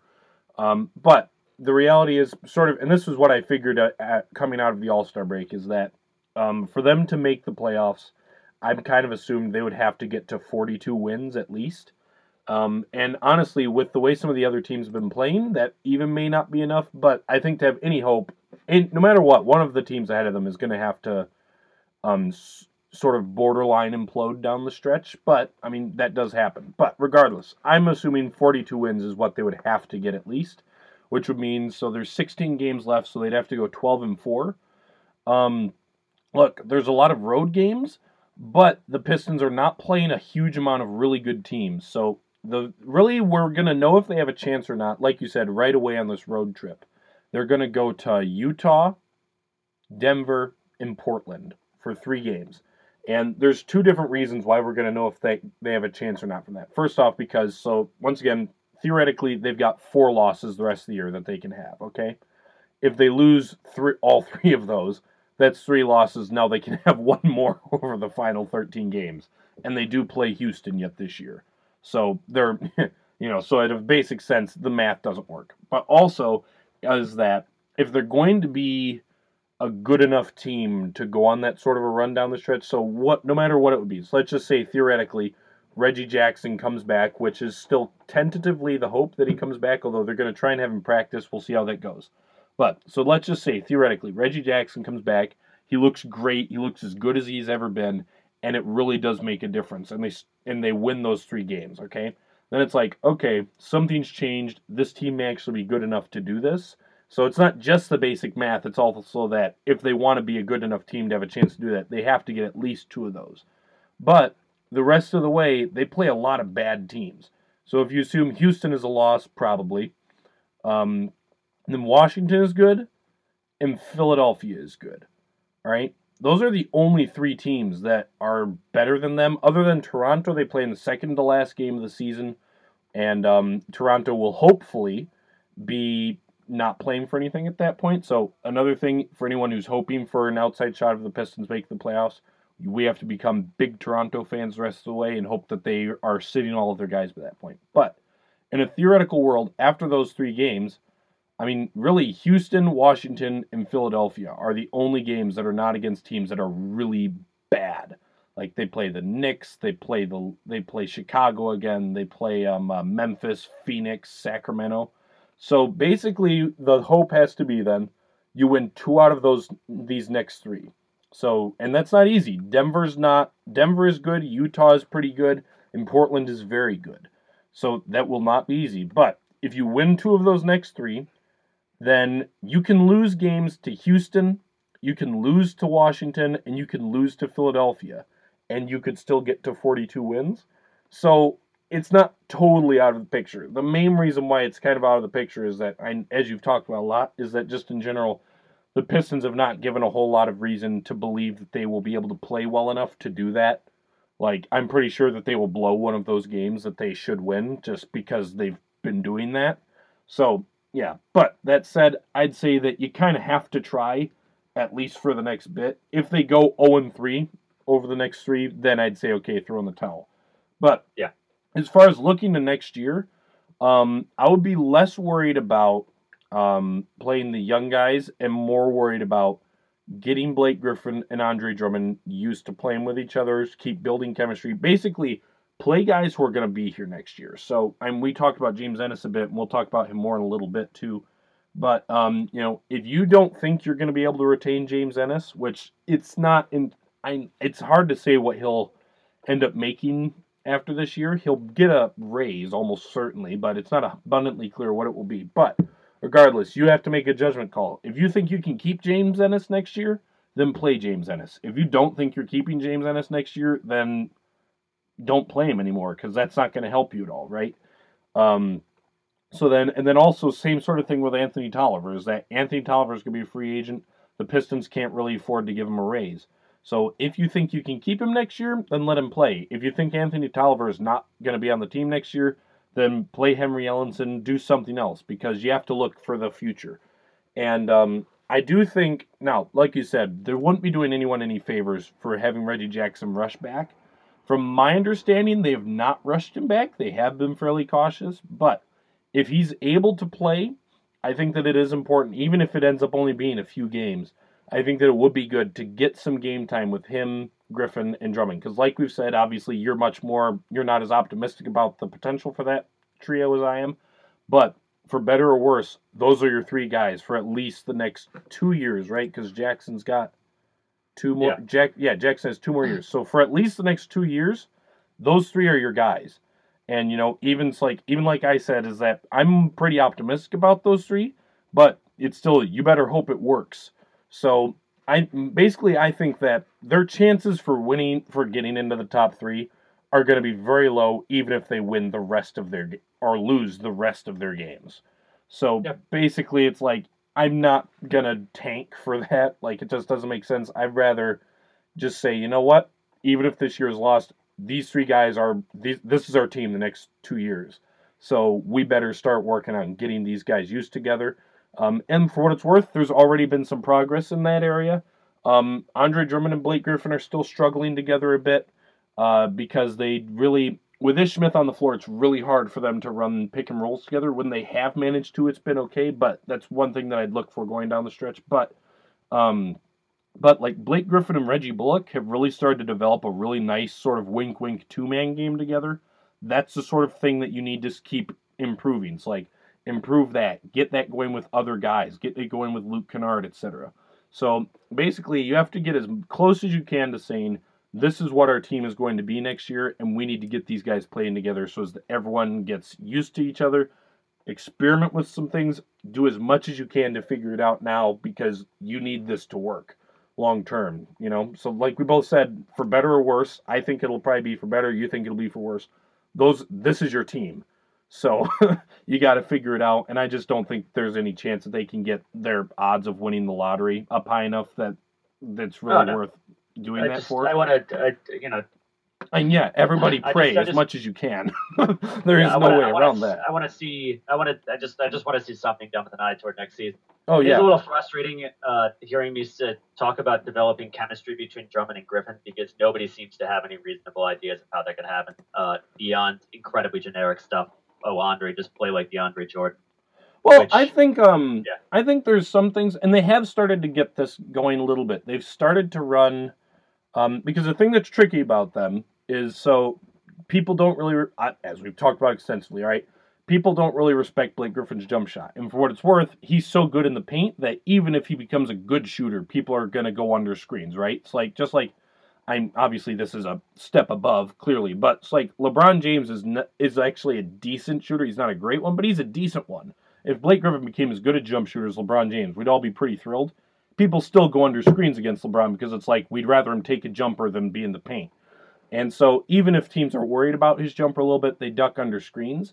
But so the thing that they have to do to run pick and rolls is you have to run them down by the free throw line, which is a little awkward. But once you run them down there, you start to get some actual traction because teams are less willing to just duck under screens. Because like if we duck under the screen, now Blake Griffin has a, has a head of steam going and he's at the hoop. Um, so you know it was kind of a tricky thing for them to start doing, but they've started to do it a little bit more. Um, oh, it wasn't it wasn't that important what I said about LeBron. um, but so basically they've been uh, they've they've been starting to do that more. I think they could do more with dribble handoffs between the two of them. Um, and I also think once Reggie Jackson comes back, it will make things much easier because Andre Drummond. So like Stan Gundy has talked about this with Andre before, is that he's not a guy who ever is going to complain about shot attempts, but he wants to get the ball. He wants to be involved in things, right? And you touched on that earlier. Is that's a difference between him and DeAndre Jordan? DeAndre Jordan honestly probably doesn't really care if he ever touches the ball, right? Andre Drummond doesn't care so much about shot attempts, but he wants to be involved in the offense. And the problem with Ish Smith is that Andre Drummond can't be involved really as a pick and roll man because he's like nobody guards a Smith, so they just are like, well, we're just gonna make sure Andre Drummond can't get to the hoop. And once Reggie Jackson comes back, he can start to get some of those options back, which will then in turn lessen the amount of times he's just trying to post up and such. But there's some little things they can improve there. But um, I think that I do think that there's ways they can do it, but it's just it's tricky because um, so once again, like we've already said, DeAndre Jordan never even really wanted the ball, so Blake Griffin never had to worry about that. And um, you know, so now he has to worry about that a little bit. And the way Blake Griffin has mostly tried to do it so far is that when he sees Andre Drummond in the paint, he's really made a concerted effort to try and get him post up looks. And obviously, that's not the best option. But when you've only played together for what, you know, 17 games, that's the sort of thing that can happen. So I think that there's real hope because they're both good passers. But, um, you know, one, once again, this is your team. So you got to figure it out one way or another. So, um, yeah. Yeah, so then I think that both of us pretty much agree then on that. That you know, I you lean a little bit more towards playing the younger guys, but more or less you gotta look to next season. Um, I just assume they, at the very least, try and I wouldn't throw in the towel yet. They're pretty close to the point where you just completely forget about even trying to make the playoffs this year. But more than anything else, is you have to look to the future. You have to look long term um, at the very least to next year and somehow get something going. So, yeah, and that's sort of that. Um, next up and last on our docket here today is talking about the coaching situation, then also the team in general, sort of long term. So, not just this year, into next year and beyond. And you can take that away first. Uh, all right. well, uh, those of you who are frequenters of the Detroit Pistons subreddit are aware that I have a dim view Stan Van Gundy as a coach. Uh, I believe, I think he's a bad coach. I think he's one of the worst coaches in the league. Uh, to be honest, he, I mean, the man doesn't have an innovative bone in his body. He admits that. He admits he's not creative on offense. he, uh,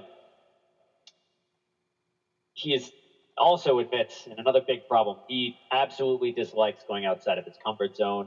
Uh, he basically uh, seems to be more partial to the reality he prefers rather than the reality that he has. So what we get him doing is a lot of stuff that he wants to work. This is his vision.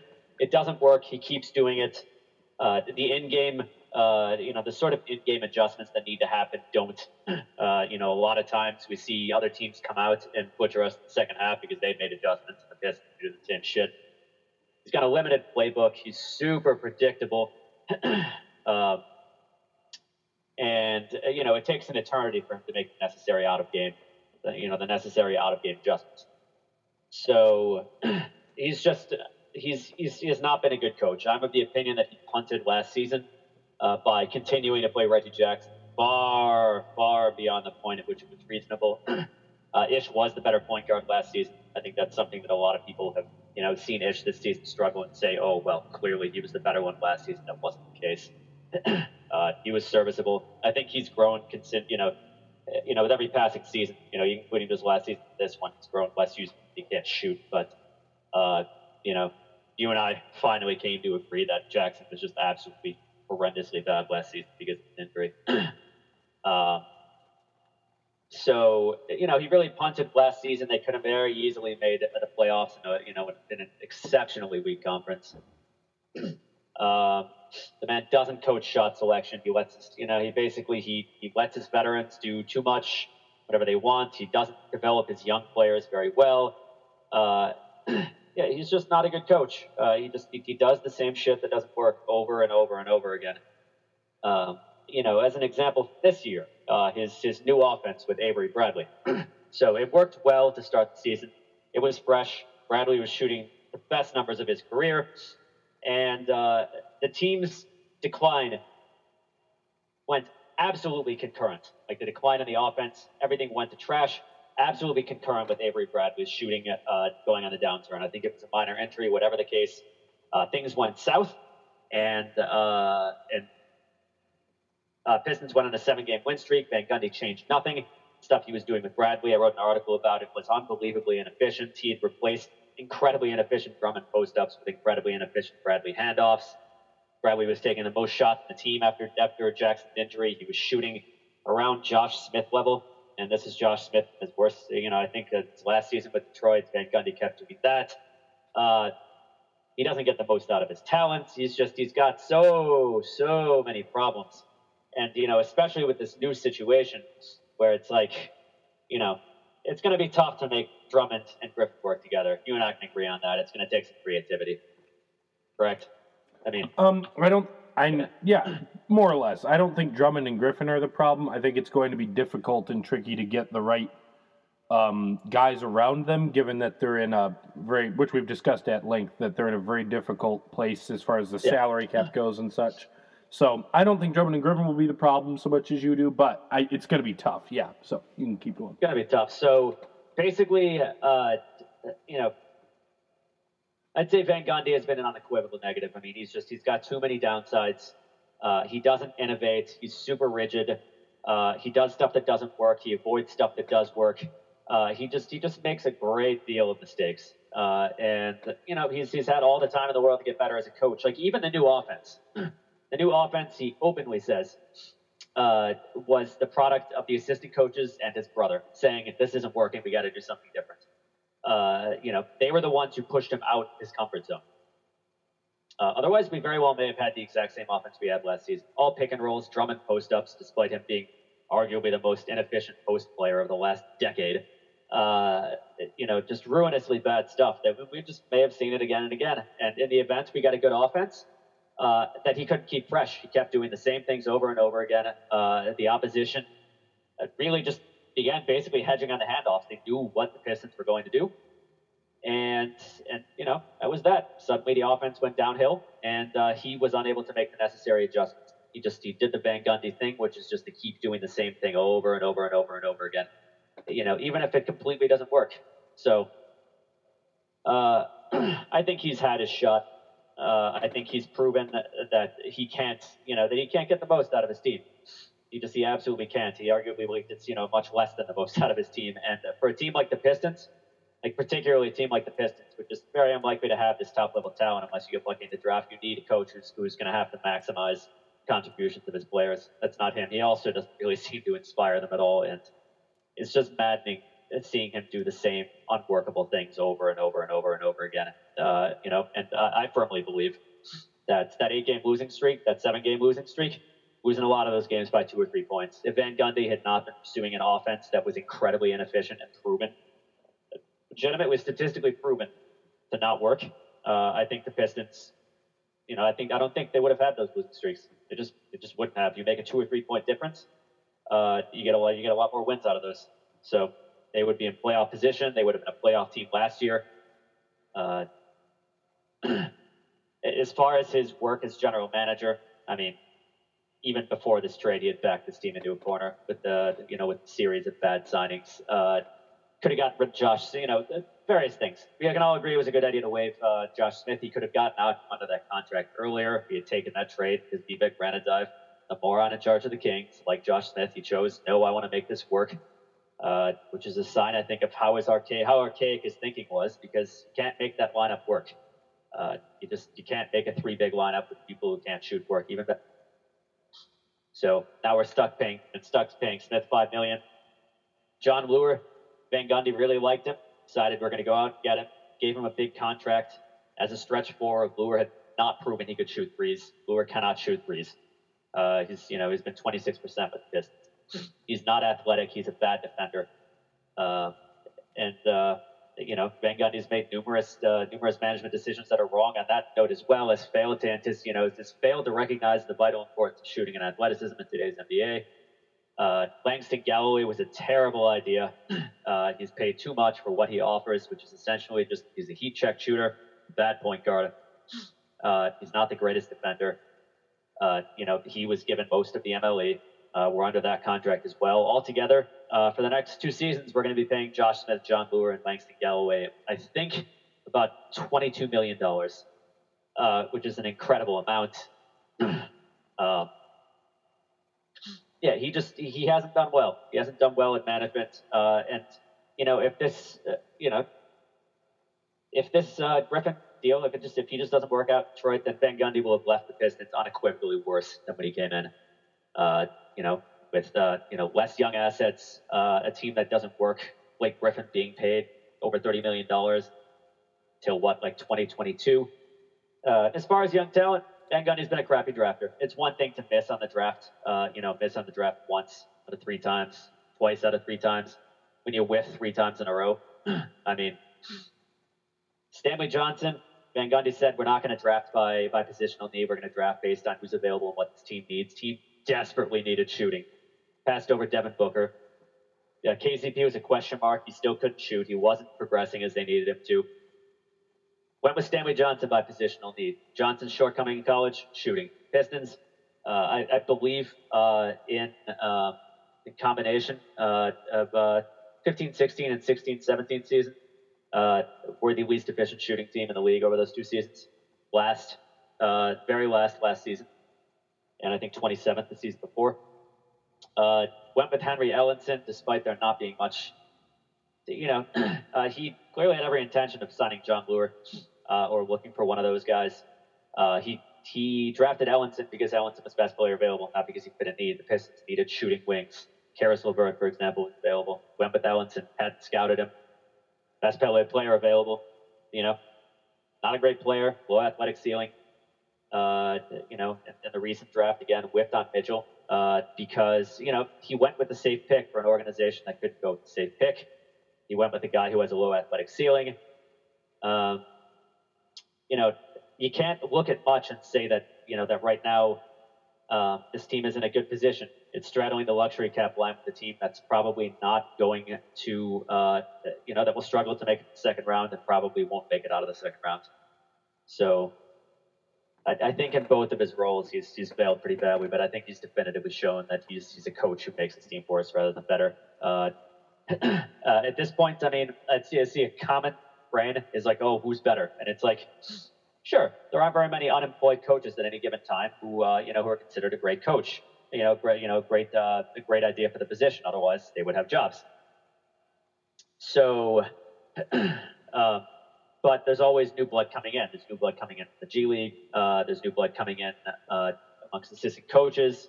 Uh, from the NCAA, some of the best coaches, Brad Stevens, arguably the second best coach in the league, you know, was coaching at Butler in 2010, I believe. And so there are always options. And just, oh, it might be worse. Really? I mean, bringing up both Cheeks and that, that carousel of coaching, you know, worse, you know, not as bad doesn't mean good enough. Uh, I'd look at Jerry Stackhouse, to be honest. Um, you know, he's definitely worth a look it's just I think changes need to be made. I think Van Gundy has proven that uh, you know just across the board he's not the right guy for this job. It's just he's made so many bad decisions. He did an admirable job rebuilding on the fly. Uh, built a team he couldn't coach. Built a team that could shoot well. Finally got a team that was viable this season, even though it was desperately short on depth. Our bench was good because Ish was shooting super well to start the season. Uh, and uh, you know it's just he's he's not a coach who can innovate. He's not a coach who can get the most out of things. So I'd like to see him gone. I haven't seen him improve. Okay. Uh, yeah, I mean, I'm having trouble must. Yeah, I'm just having trouble mustering much of a super coherent argument because I've, I've because I've talked about this so many times. oh yeah. Well, we know that. So then, instead of just continuing to talk about Stan Van Gundy's failures, okay? So then, what sort of a coach? You mentioned Jerry Stackhouse, but like obviously, I it's hard to know like what specific guys, but like what sort of a coach um, do you think would be best for this team?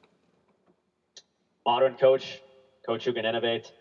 I mean, Stan Van Gundy is, you know, he, he as I've said earlier, he understood he was ahead of his time uh, as, as far as coaching three point shooting and, and that sort of offense. In every other capacity, he's, you know, he's he's behind the times. Uh, you know, he hasn't kept up uh, as a general manager or as a coach with, uh, you know, with the evolution of NBA offenses, uh, offenses over the past three seasons. On defense, he still is a paint protect coach. Like uh, he directs his players to withdraw into the paint, for example. You know, a great example of this season. Three guys withdraw into the paint to stop a drive by Tomas Satoransky, you know, pretty no-name player of the, the Capitals. They leave. Um, Otto Porter open at the three-point line. I mean, it's one of the deadliest three-point shooters in the league. This is a three-point shooting league. The Pistons are a miserable three-point defense team because Stan Van Gundy doesn't stress that. He wants them to protect the paint. He wants them to stop drives. Uh, you can't do that. I mean, this is a league in which three-point shooting is king. Uh, and that we just see, we again, it's just on, on a theme. It's like again and again and again. I mean, it's incredibly obvious. His traps, the way he's doing things, are incredibly archaic. Um, so honestly, we just need a new coach who's modern with times. I couldn't tell you exactly what's necessary, but I'll repeat: in Detroit, this is not going to be a team with a tremendous amount of talent. You know, it's it's uh, you know, it, it, unless it works its way back to you know become a real basketball destination. It's a shame because Mitchell could have made it one of those. Um, you know, it, it's kind of like a, uh, a downward spiral. When you don't have the talent, people don't want to come play there. It's going to be harder to get that talent. Um, so they really need a, a, a coach who's going to be able to get, desperately need a coach who's going to be able to get the most out of the talent he has available. Okay. So then, um, So- as far as um, now we've talked extensively. It's any personnel moves that they want to make are going to be very difficult. Um, but sort of what general sort of things would you like to see them do? Uh, if we're talking this off season, Uh, this uh, just sort of in the general future. You can go as far out. I'm obviously like let's not go like a decade out because who has a clue at that point? But you know, you can go beyond this year. Just what do you think are the sort of things that they need to do and need to have happen to succeed going forwards with the team? you'll strongly disagree with this, uh, but it's it's just something I've been beginning really um, is that they can't go forward with, with this big man pairing. Can't have more than fifty million dollars uh, invested in a big man pairing uh, week on the wing in today's NBA and succeed. Uh, you just can't. I mean, this this pairing is already archaic. Clippers were the last one pairing of this sort, aside from the Jazz. Uh, the Jazz have Favors and Gobert. There's a very big difference there is that two of them combined take less shots than Blake does alone. Uh, they played Donovan Mitchell and Joe Ingles. They played Hayward and George Hill season before, and also they're going to be moving on from Favors because he's fifth. So uh, this super archaic big man combo make arguably make each other very arguably make each other less valuable. Uh, no strength on the wing. Uh, you can't you can't run an effective NBA team like that. Uh, got to build around Andre. You got to build around Blake. They both need shooters around them. They both basically need to be uh, you know the center of your team, particularly on offense. Um, you know Blake and how much he handles the ball. The fact that not the greatest shooter. Uh, Andre just the fact that he can't shoot at all. So, you know, going on a slightly radical note, I'd say you got to. Uh, maybe you get lucky. Somebody says, "Oh yeah, we love Blake." You know, uh, we'll give you some really good stuff for him. And you say, "Okay, well maybe that's a good option." Um, knows if Tom Gores allows that? Yeah, I mean, Uh, yeah, You know, but that's beyond all- that, uh, but either that or you, you might see uh, who's available for Drummond. Honestly, if Griffin can stay healthy, he can continue to evolve his game, and you can surround him with four good shooters. Fantastic. In that case, you need to stretch five, and so Drummond's either got to learn to shoot, in which case, awesome. If, if Andre Drummond can be a, can be become a good outside shooter, uh, then great, you've just opened yourself up a, a gigantic wealth of options because you've got a super athletic center who can do everything. Um, but beyond that, yeah, maybe you see if you move Drummond, but you're dealing with some problems there. Center is not a, a highly coveted position anymore. It's a traditional center, not highly coveted. You don't certain teams. Uh, and uh, you know, plenty of teams are going with cheap centers and just surrounding them with shooters. Uh, and also, you have a strong free agent crop centers this season, this this offseason. And uh, let's be honest, Gores loves Drummond. I don't think he's going to move. But beyond that, what can you really do? You got the MLE to spend. That's nine million. That's not much. You might have to give some to Oliver. You re-sign Ennis, maybe find some minimum free agents. You need a new backup center. Hands are tied.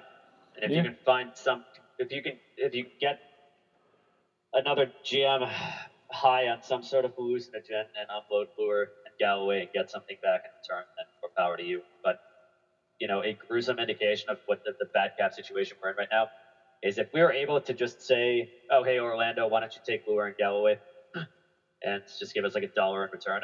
Which earlier this season, I think a lot of people would have been happy with, you know, open up space, get out about some out some bad contracts. Uh, that would leave the Pistons with about a million dollars in cap space. I mean, they would still effectively be at the cap.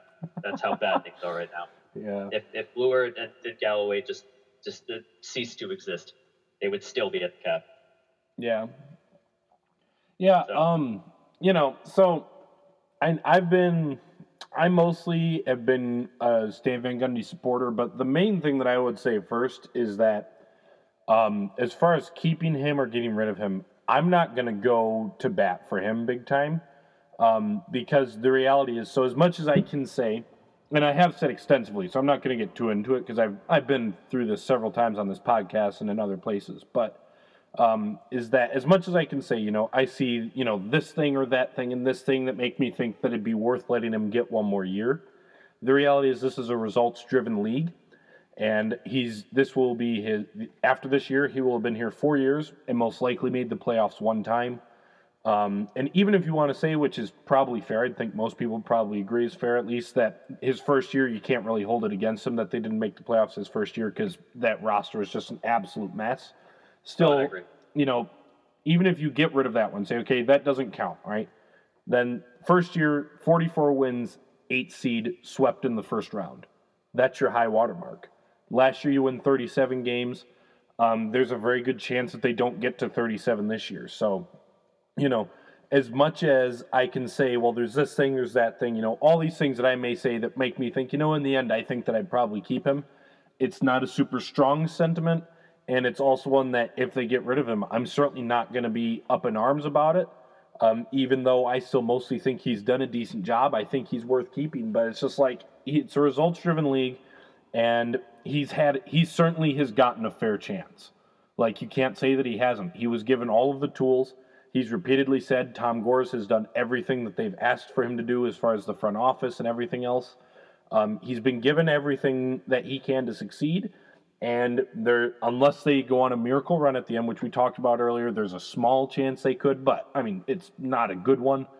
Um, they will have missed the playoffs in three of his four years, and the high water mark would be a 44 win team that was swept in the first round. So it's just one of those things that it's like, even though, yeah, I mostly think that they should give him another year. I'm not gonna. I'm not going down with that ship. You know, like there's some things that I'm. I some arguments that I go to bat for. This ain't one of them. Um, it's just it's hard. You're at a losing argument at that point when it's like in the end the results haven't been there. So um, the as far as the player movements and such, um, the one thing I, as you said, I you said I know you'll disagree with me. Yes, that's the truth. Um, I don't think that you get rid of Blake or Drummond. Um, I think that they will work long term. I'm pretty confident in that. The thing that's going to be really tricky is that you have to find the right mix of other guys around them and very limited tools to do so. Like you said, Langston Galloway and Jon Leuer could cease to exist and they'd only be a million dollars under the salary cap. Um, so somehow or another, they have to figure out the right mix around them. Um, one thing that I definitely want to see is I want to see how they look with Reggie Jackson at point guard instead of Ish Smith. Um, Reggie Jackson will not solve all of the problems that the team has had lately. I'm because especially since very often their biggest problem has been defense, and obviously Reggie Jackson is not going to solve any problems there. Uh, Ish Smith has not been good defensively the last month or so, which has been kind of bizarre. But I'm even at his very best, Reggie Jackson is like an average defender, so he's certainly not fixing that. But That said, I'd still like to see what they look like with Reggie Jackson at point guard um, before I make any totally sound judgments on anything. But somehow or another, they need to find the right mix around them. And basically, for that to happen, they need one of their wings to pop, I think. And the way Reggie Bullock has played this year um, is a really good thing, and it should give at least some amount of hope. Um, I'd be interested to see what he could do with another off season of getting ready and where the Pistons know that he is, you know, capable of doing what he's done. Um, and if he does, then that could really change things for the team. But somehow or another, they need to find that fifth guy. So whether it's Stanley Johnson, Luke Kennard, maybe some guy that you take a flyer on, maybe they hit a second round pick, whatever it may be, they somehow they need to have some wing player, some shooting guard, whatever. They need to have them hit, and they don't have great resources to do so. Um, you're either counting on guys that are guys to improve in a huge amount or nailing a second round pick or some waiver guy that you pick off the garbage pile. So it's going to be hard to do. Um, and Yeah, we, yeah, and we've talked about this already before, but so it's going to be challenging. Um, but basically, the hope has to be that Blake Griffin is as good as advertised, Andre Drummond is as good as advertised, and then Reggie Jackson can come back and he can play really well. And then you basically say, we have two All Stars on the roster and a third guy who's really, really good, and we'll manage to work it from there. That's kind of what the hope has to be. And um, once again, that's not great. Um, but I do think that if those things can happen, and that's a big if, um, there is decent hope that the wings around them can be good enough that they can let that work at the very least. And uh, you know, I, one thing that is different, I'm really high on Luke Kennard. I really look. I get the Donovan Mitchell thing. A lot of Pistons fans wanted him right away. Um, you know, it's not just a. It's like the Devin Booker thing. No, the Pistons, the organization themselves, actually came very close to drafting him, and that's one of the reasons why that's hard. But let's be honest, most Pistons fans were not clamoring for Devin Booker over Stanley Johnson at the time. With the Dev, with the Donovan Mitchell thing, there were tons of Pistons fans. I mean, I remember on my podcast with um, Helbridius about it, he talked about, I want Donovan Mitchell. This is the guy I want. There were tons of people who wanted him, and the Pistons went with Kennard. So I get it. But just because Donovan Mitchell is awesome doesn't mean that Luke Kennard isn't really good and can't be really good. I've been hugely impressed with him. Um, coming into the year, I had very low expectations for him, just simply put. And I have repeatedly been really impressed by his game. I think he's been um, actually mostly passable defensively, which is like a miracle because he was horrible at defense in college. Um, I just I I really have high hopes that he could be a really good player. So that that's one of the things that paints my optimism a bit. And also, I believed in Reggie Bullock from the moment he showed up here after his first preseason game that he played with the Detroit Pistons. So, um, you know, I think that there's a decent chance they do it, but that's kind of what has to happen. Is they have to have one. They have to hit a wing somehow or another. Uh, they need to get at least four dudes who can really play. And theoretically, they've got three. And if they can get one more dude who can really play, then they have something real. Um, but, you know, as far as Stan Van Gundy goes, I'm not going to get too into it because I've been into it more than enough times. But I, I would prefer they keep him. Um, he's got one more year in his contract. Uh, I'd just assume give him the shot. I think that there's been enough positives that it'd be worth it. But if they get rid of him, it's certainly not something that I'm gonna be super upset about because they haven't won enough. I mean, it's exactly what Tom Gores and Stan Van Gundy said last night. Um, is that you know Tom Gores said, "I they're working hard. I know that. I really like Stan. I like his vision and such. They're not winning enough." And that's the same thing Stan Van Gundy said in the post game press conference leading up to the whole deal where he started talking about how he's not desperate trying to keep his job. Is that's like, you know, it's a results driven league and in the end he hasn't won enough. So um, I'd like to see how things go with Reggie Jackson in the lineup and such, but yeah. As far as beyond any moves they could make, um, one thing is they have an extra guard or wing. They basically they have an extra guard right now. Is um, I don't think they ever intended Langston Galloway to play point guard. They only intended him to play shooting guard. And then the Avery Bradley trade fell into their lap, and then Reggie Bullock ended up being awesome, and that's made him useless because Luke Kennard's better than him, and Reggie Bullock is better than him. So you have to decide if you want to keep Ennis. Basically, I think you have to decide between Ennis and Galloway. Um, if you keep Ennis, then he can start probably him or Stanley. Him and Stanley can make up the small forward rotation. Then you got to somehow unload Galloway. Um, if you let Ennis walk, then you can go forward with a really small rotation, um, where you have you could either start Kennard and Bullock at the same time, and then have Stanley Johnson and Galloway off the bench, or maybe you could start Bullock and and Galloway, whatever it may be, or maybe Galloway and Kennard are your bench lineup with Stanley Johnson and Reggie Bullock in the starting lineup. Um, that's something that they did earlier this year, and it actually got decent results. But I think you mostly have to decide between those two, and then somehow hope that you find a um, another another big because if if if Anthony Tolliver leaves, they are they'll be pretty thin up front. Um, one thing that will matter is that whether or not over the offseason you can teach Blake to be passable as the backup center. That would change things a bit there.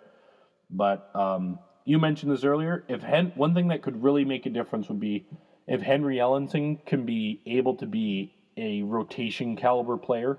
Um, he doesn't need to be awesome. He just needs to be good enough that he can play, you know, 13 minutes a game. That would really help them a lot. And um, I still, I still, I haven't given up on him. He's got a really good offensive skill set for a guy of his size. Um, and the other thing is that it's hard to say because he's basically never played in the rotation. Um, has not often been good. He's had a couple of good games and some not so good.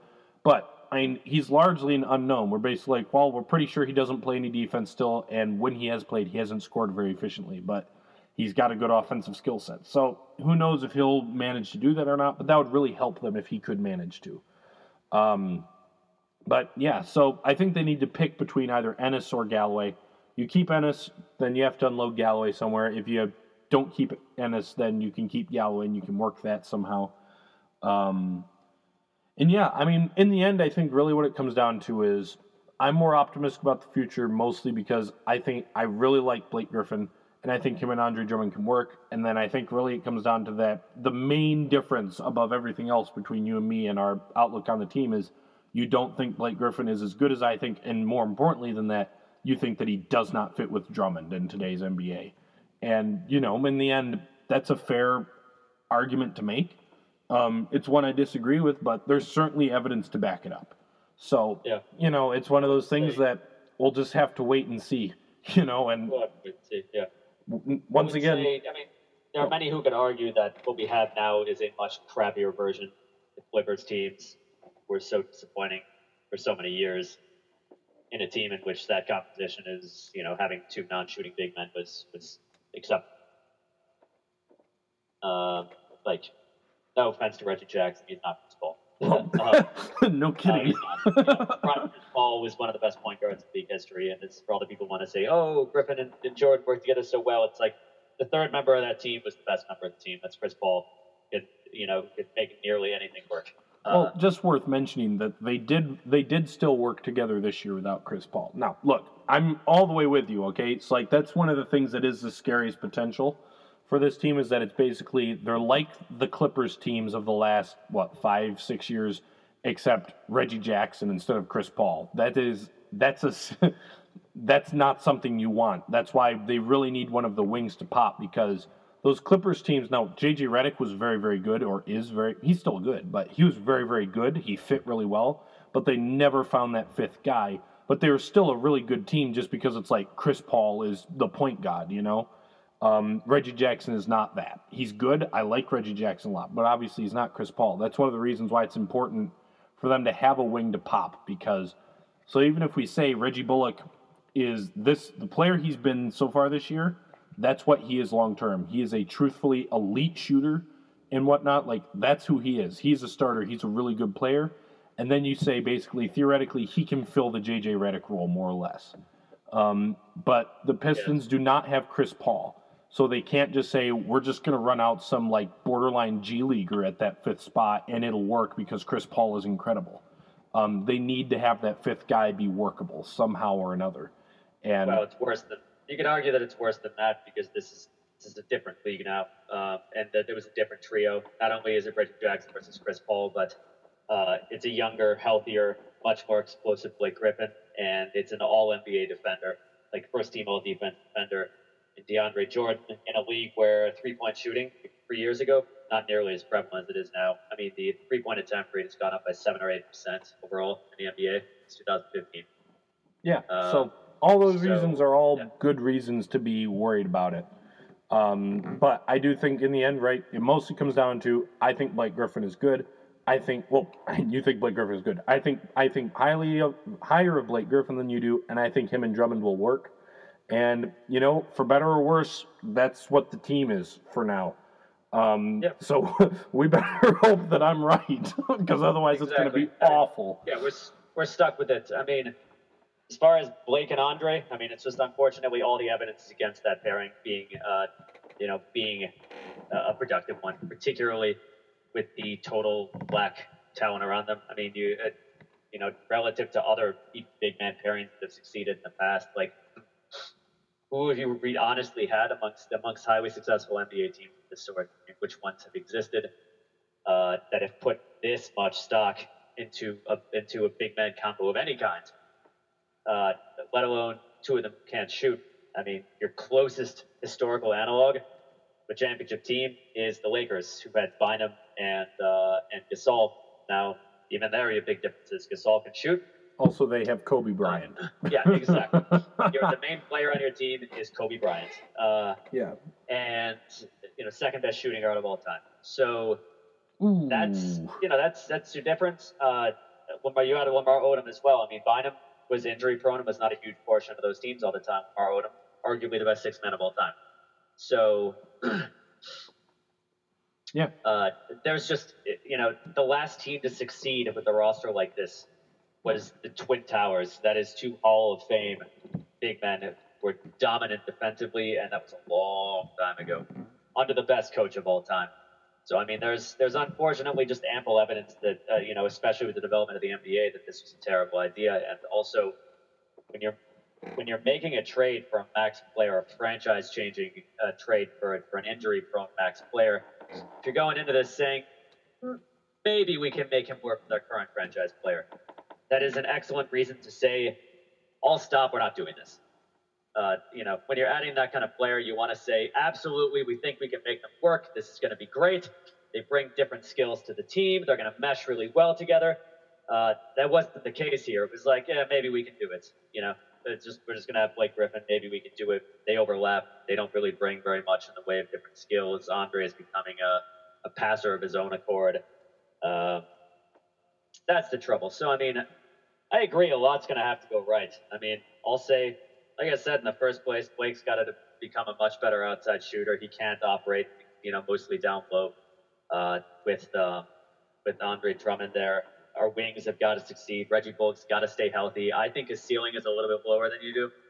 Uh, I, I I readily admit that I think Reggie Bullock is better than. Pr- I probably think Reggie Bullock is better than Reggie Bullock's family think he is. Fair enough. Yeah, I mean, I, I I've been a defender of him in the past. Well, when he was doing terribly earlier this season, I said the guy just needs time to get rhythm. It's always been the case with him. But uh, he's going to be important. Paying the money to keep him is going to be important. His health is going to be important, of course. Because you know, lest it be forgotten, he's an incredibly injury. injury. and uh, so he's got to do well. He's an ideal fit for shooting guard. He's not very good. He's, he's very undersized. Uh, as, far as his actual strength uh, to play at small forward, he's performed much better at shooting guard. Uh, Stanley, I'd say, is the more important two. He's got, you know, he's got a lot of potential. He's really got to work out, and that's another reason I think Van Gundy is not the greatest idea because he has not done a good job, in my opinion, of developing Stanley, particularly last season. Part of that was Stanley's fault, showing up at training camp, but. Uh, uh, so Stanley is crucially important. Kennard, my issue with him, low ceiling. I mean, today in the NBA, athleticism is everything. Uh, you know, you know, not everything, but vital, absolutely vital, especially amongst wing players, uh, and point guards as well, and increasingly power forwards, increasingly centers. Uh, Luke Kennard is uh, he doesn't have a good first step. He's got bad lateral mobility. He's not explosive. He does not have good leaping ability. He is always going to have that ceiling applied to. him. You know, in the NBA, it's very important to reach that increasingly high baseline of athleticism. Otherwise, you're at a permanent disadvantage. So, I mean, I'd say his ceiling is at um, his ceiling. Actually, ceiling is at the Kyle Korver level, as is the hyper efficient shooter from outside. But even then, with those players who aren't the best defenders, aren't very athletic, you have to surround them with good defenders. The Hawks surrounded Korver with good defenders. The uh, the Clippers uh, had Chris Paul and DeAndre Jordan uh, next to him. Uh, you have, you know, even then he's going to require certain things. Is he a good scorer? Yes. It goes both ways though. He's got to be able to play defense. Uh, I don't agree that he's been as good as, as, as you've said on defense. He's been heavily protected most of the season, bad matchups. Uh, because even against the Lance Stevens of the world, he doesn't have a chance. Get eaten alive, basically run over, just run past. Um, I've seen people be like, "Well, we don't know what his ceiling is. It could be Klay Thompson." You know, obviously that's an exaggeration, but it's like, but he's not going to be Klay Thompson. I You know, think that's only- a I think that's a bad comparison. Anyways, he's a it's like I think you know now Klay Thompson's just so good that you know that's a little bit different. But like I think Kyle Korver, JJ Redick, I think that's a bad comparison. Clay, um, Luke Kennard is a better ball handler than those guys ever have been, and he's 21. That's why. I, that's honestly that's the reason why I'm high on him. I think that his ceiling is something closer to CJ McCollum. Now that would be like absolute ceiling, but like a not quite as good version of CJ McCollum is a guy who he handles the ball and he can really score in a variety of ways, but it's mostly as a jump shooter. Um, but I really do not think that um, Kyle Korver, JJ Redick. I think it's a bad comparison. I think the only reason people make it is because he's a white guy from Duke. That's, yeah, that's true. um, I, I- think he's just he's yeah. so he's a, he's so much better as a ball handler, passer, and playmaker, and that's the reason why I think. Look, I mean, I don't think he's going to get that good, but I legitimately think he's a guy who could be, um, a guy who could be like your third, a legitimate third option, tertiary option on offense, and be a great dude who's your top scorer off the bench. I think he can work as that. I think he could be a dude who could score over 15 points per game on great efficiency and I'd doing a lot of it himself. Okay, I, I, I could I could see where you're coming from there. Maybe amend that a bit. Maybe we call his ceiling for Williams. To be honest, just an off the bench shooter. Uh, Yeah, he I could comes off work the with bench. that. You put you put the ball in his hands, and he likes to shoot the ball a great deal. Yeah. I mean, you know that that would that would be good. Uh, but I think that he's a player who who will be at an inherent disadvantage because, say, unlike Williams, for example, uh, he you know he's an unathletic player in an NBA that increasingly uh, stresses athleticism. So, but like you said, he's got to develop. I don't think Van Gundy's the guy to do that. When he gets put on, when Kennard gets put on the floor these days, he gets no help getting open. And right now, he can't find his own shot, but he gets no help. And Van Gundy repeatedly runs him in crappy pick and roll sets for long twos. Uh, so, but yeah, he's got to develop. Uh, you know, Henry Ellenson, uh, again, a pretty unathletic guy. He's got impressive handles for a big man, but he's he's just he's I don't think he's ever going to be a good defender. He's got to be an efficient shooter. He can't be an efficient shooter, he has no place in the NBA. Um, and I don't know how he's going to get there. He needs to add more strength too. So that's got to go right. Blake and Andre have got to do well together. Blake's got to be healthy. Andre's got to be healthy. Ennis, I don't know. I think Hal put it best when he said you get out of him exactly what you'd expect for a guy being paid three million dollars. I think he's a lesser version of Marcus Morris in the sense that, uh, you know, the serviceable players, not guys you want to have in your starting lineup if you're actually looking to win. I do think that James Ennis is a better fit than Marcus Morris. He's a little bit better shooter and doesn't need the ball in his hands as much. But the overall impact, though, yeah, I think that's a good comparison as a guy who um, he can be the fifth starter on a pretty good team, or he can be a guy coming off the bench. Like he's a solid player, but he's not a difference maker. I think that's definitely fair with him. Yeah. Yeah, and I think that uh, I think that uh, obviously you need to get good value at a jump where uh, he's got to learn to shoot threes. Uh, he's got to be a very efficient shooter. I mean, like I said last season, 58% true shooting is nothing to sneeze at off the bench player. He's basically got to be that efficient too he's garbage, absolutely god awful defender. And um, so basically, you just have a lot, have to have a lot of things go right. Uh, as far as Blake at center, here's the trouble as I see it that Blake is always going to struggle as a defender. Defensive IQ is bad. Uh, he's got short arms. He's he's increasingly going to be slower than your average power forward he goes up against, and effort is a problem. I mean, efforts. There, there are times when he just wants to get back on offense. He doesn't particularly care to put the, the work in, or, or certainly ever body on, on the line on defense. He doesn't like to defend the rim. He'd rather just see somebody run right past him. Makes him a terrible uh, transition defender, uh, and that's why I think he'll never be able to play center.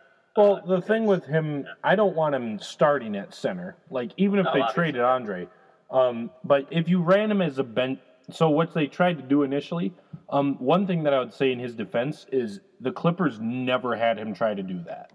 Um, and I think I'm pretty sure Stan Van Gundy said this at one point that they decided to go back to Moreland. Basically said, you know, Blake Griffin's trying to learn a new offense, get used to new players, et cetera, et cetera. Having him play a new position at the same time is just one thing too many. So we're just gonna ditch that for now. Um, but so as a backup center, it's if in theory he gets more used to it. I disagree with you that he's got a bad defensive IQ. Um, he communicates well. I think he just he often doesn't care enough defensively. I agree with you on that. He does not always engage himself fully defensively, which he's hardly the only guy of his caliber of player to do that. But you know, he it's it is a problem at times that he does not always engage himself defensively.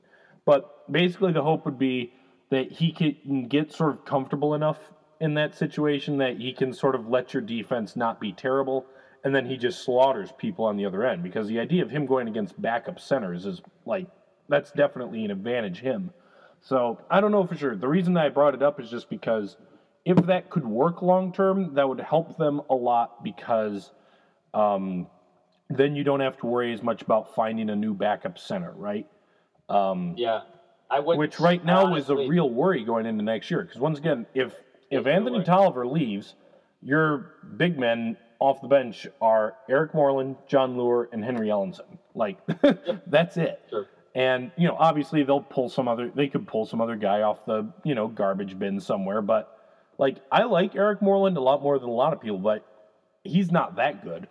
He's not a guy you want playing. You know, he's. No. I think he's very good as a third center, right? As a guy who he can No, fill in for, a few, for when he's filling in for a few games when someone's hurt. You know, filling in when someone's in foul trouble, whatever. I think he's great for that. He's cheap. He works fine for that. But he's not a guy you want as a regular in your rotation, like as planned for. And you know, I'm we both are kind of on the same page with Jon Leuer that um, you know he's he's not he's overpaid, but he's not a useless player. Um, he's a guy, particularly as a bench guy, he can be fine. Even once again, even if he's very overpaid, he can be a pl- a positive player. But it's just that's not what you want as your only guys. And then if any of them anyone gets hurt, now Henry Ellenson is in your rotation. And that's that may not be a good thing. So I just if Blake could play backup center, if they could make that work, which I don't know if it would or not, it would just it would make things easier because then they don't have to hope they can find a new backup center somewhere. It just it just makes everything work a little bit easier there. Um, ditto with Jon Leuer having to find his three point shot back. Um, he'd been a good three point shooter before he came to Detroit, admittedly, a not huge volume. Um, and it partially it just like it got in his head le- the last season where he just stopped shooting them. He was pump faking air. It was bad. He needs to find at least some semblance of that back going forwards. Um, although on the other hand, maybe they can just keep Anthony Tolliver and it's all a moot point. But um, you know, we we just crossed the two hour mark, so I, I think you. we'll we'll wrap it up. Couple, couple last Yeah, things so, I'd like yeah, to say. you say your things.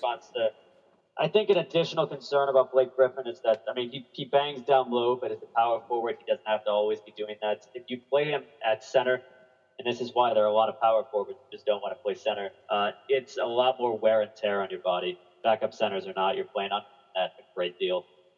Uh, and you know, I don't know if it's wise to put Miles uh, on, a, on a guy who's already got injury concern. We agree on Moreland. Good third center.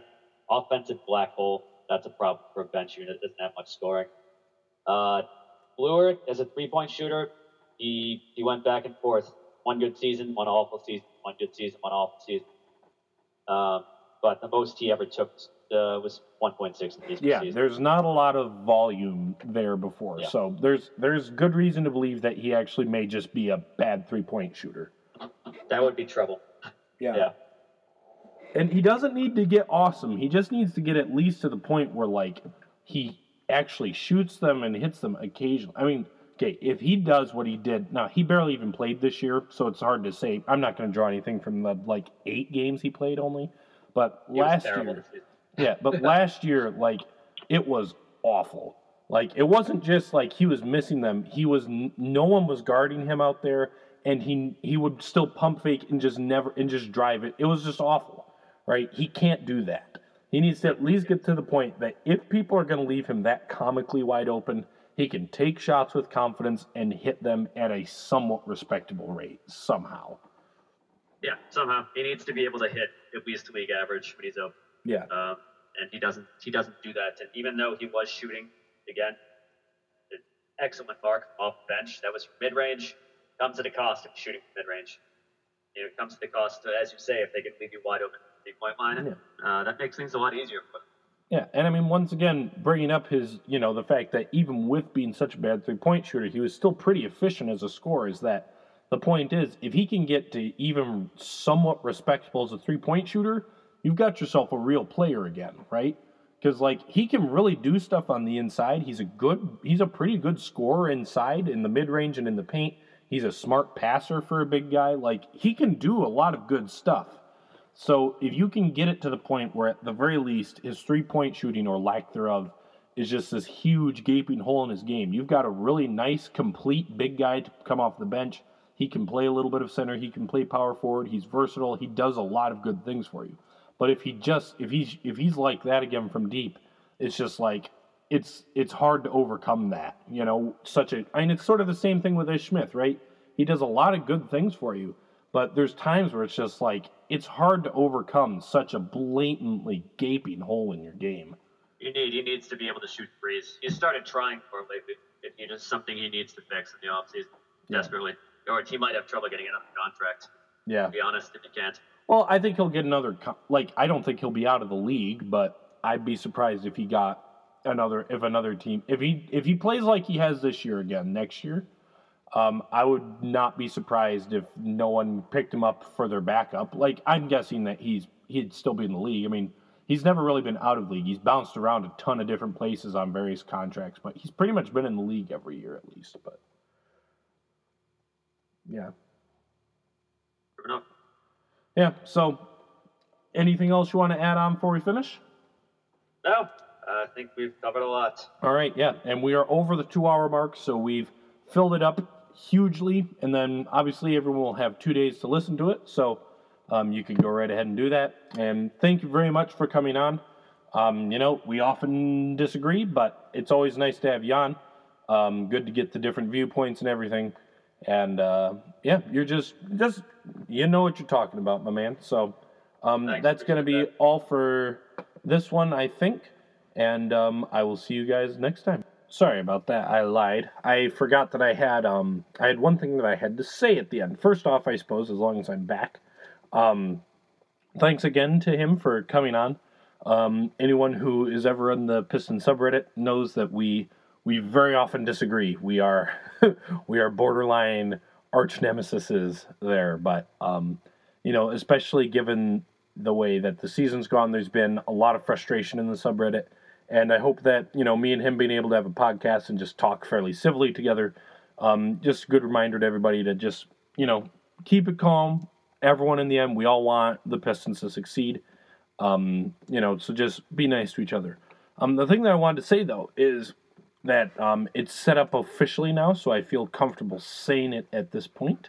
Um, I've got a great opportunity for the rest of this year. There's not going to be a lot to it because we're doing it pretty late, but um, so in case you haven't noticed, because it hasn't been a lot, um, I've been writing some stuff for Palace of Pistons, the site that's uh, started by Aaron Johnson.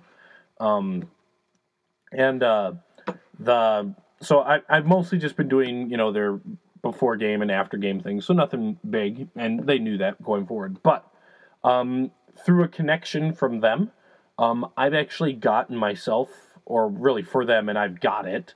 Um, I'm going to be able to be going to Grand Rapids Drive games as a credentialed reporter. Um, and so there's only I'm only going to their home games, and there's only five left this year, so it's not going to be a lot. Um, and they're all, I think, the next two weeks. I think all of them are. I'm pretty sure. but I'm going to be doing that. So um, I hope everybody looks for what comes out of that. Um, so I'm going to get to go early, interview players, interview coaches, um, sit down on press row, and then do the same thing after the game. Get to go interview players and such. Um, and I'm really excited. I'm really looking forward to it. Um, thank you. Want to say a big thank you to the to Aaron Johnson and um, Palace of Pistons. Um, when I started writing there, it was, there, he was literally like, he sent me a message. He was like, hey, uh, you know, you want to do this? I was like, well, I'm writing for some other place, but sure, I'll, I can do some stuff. And um, it's ended up with a really good opportunity. So, yeah, I hope everybody um, can look forward to that. And I hope that people see what I have to get out of it, I suppose. Um, and yeah, so I just wanted to let everybody know about that. The other thing that that will do is I don't actually know for sure how many of the drive games are on the same night as Pistons games. I'll have to double check that. But um, obviously, since I've got credentials and such, the drive games will take priority on those nights. There's only five left, so it's not a big deal. But um, there may be a couple of um, games where the Pistons games where um, there's not a recap, or at least the recap is done late. So, just wanted to say that at the end. Um, once again, thanks to um, Neroin for coming on. Um, really enjoy to have him on whenever he is. And I hope that you guys liked this. And uh, yeah, so you guys all stay beautiful and go Pistons.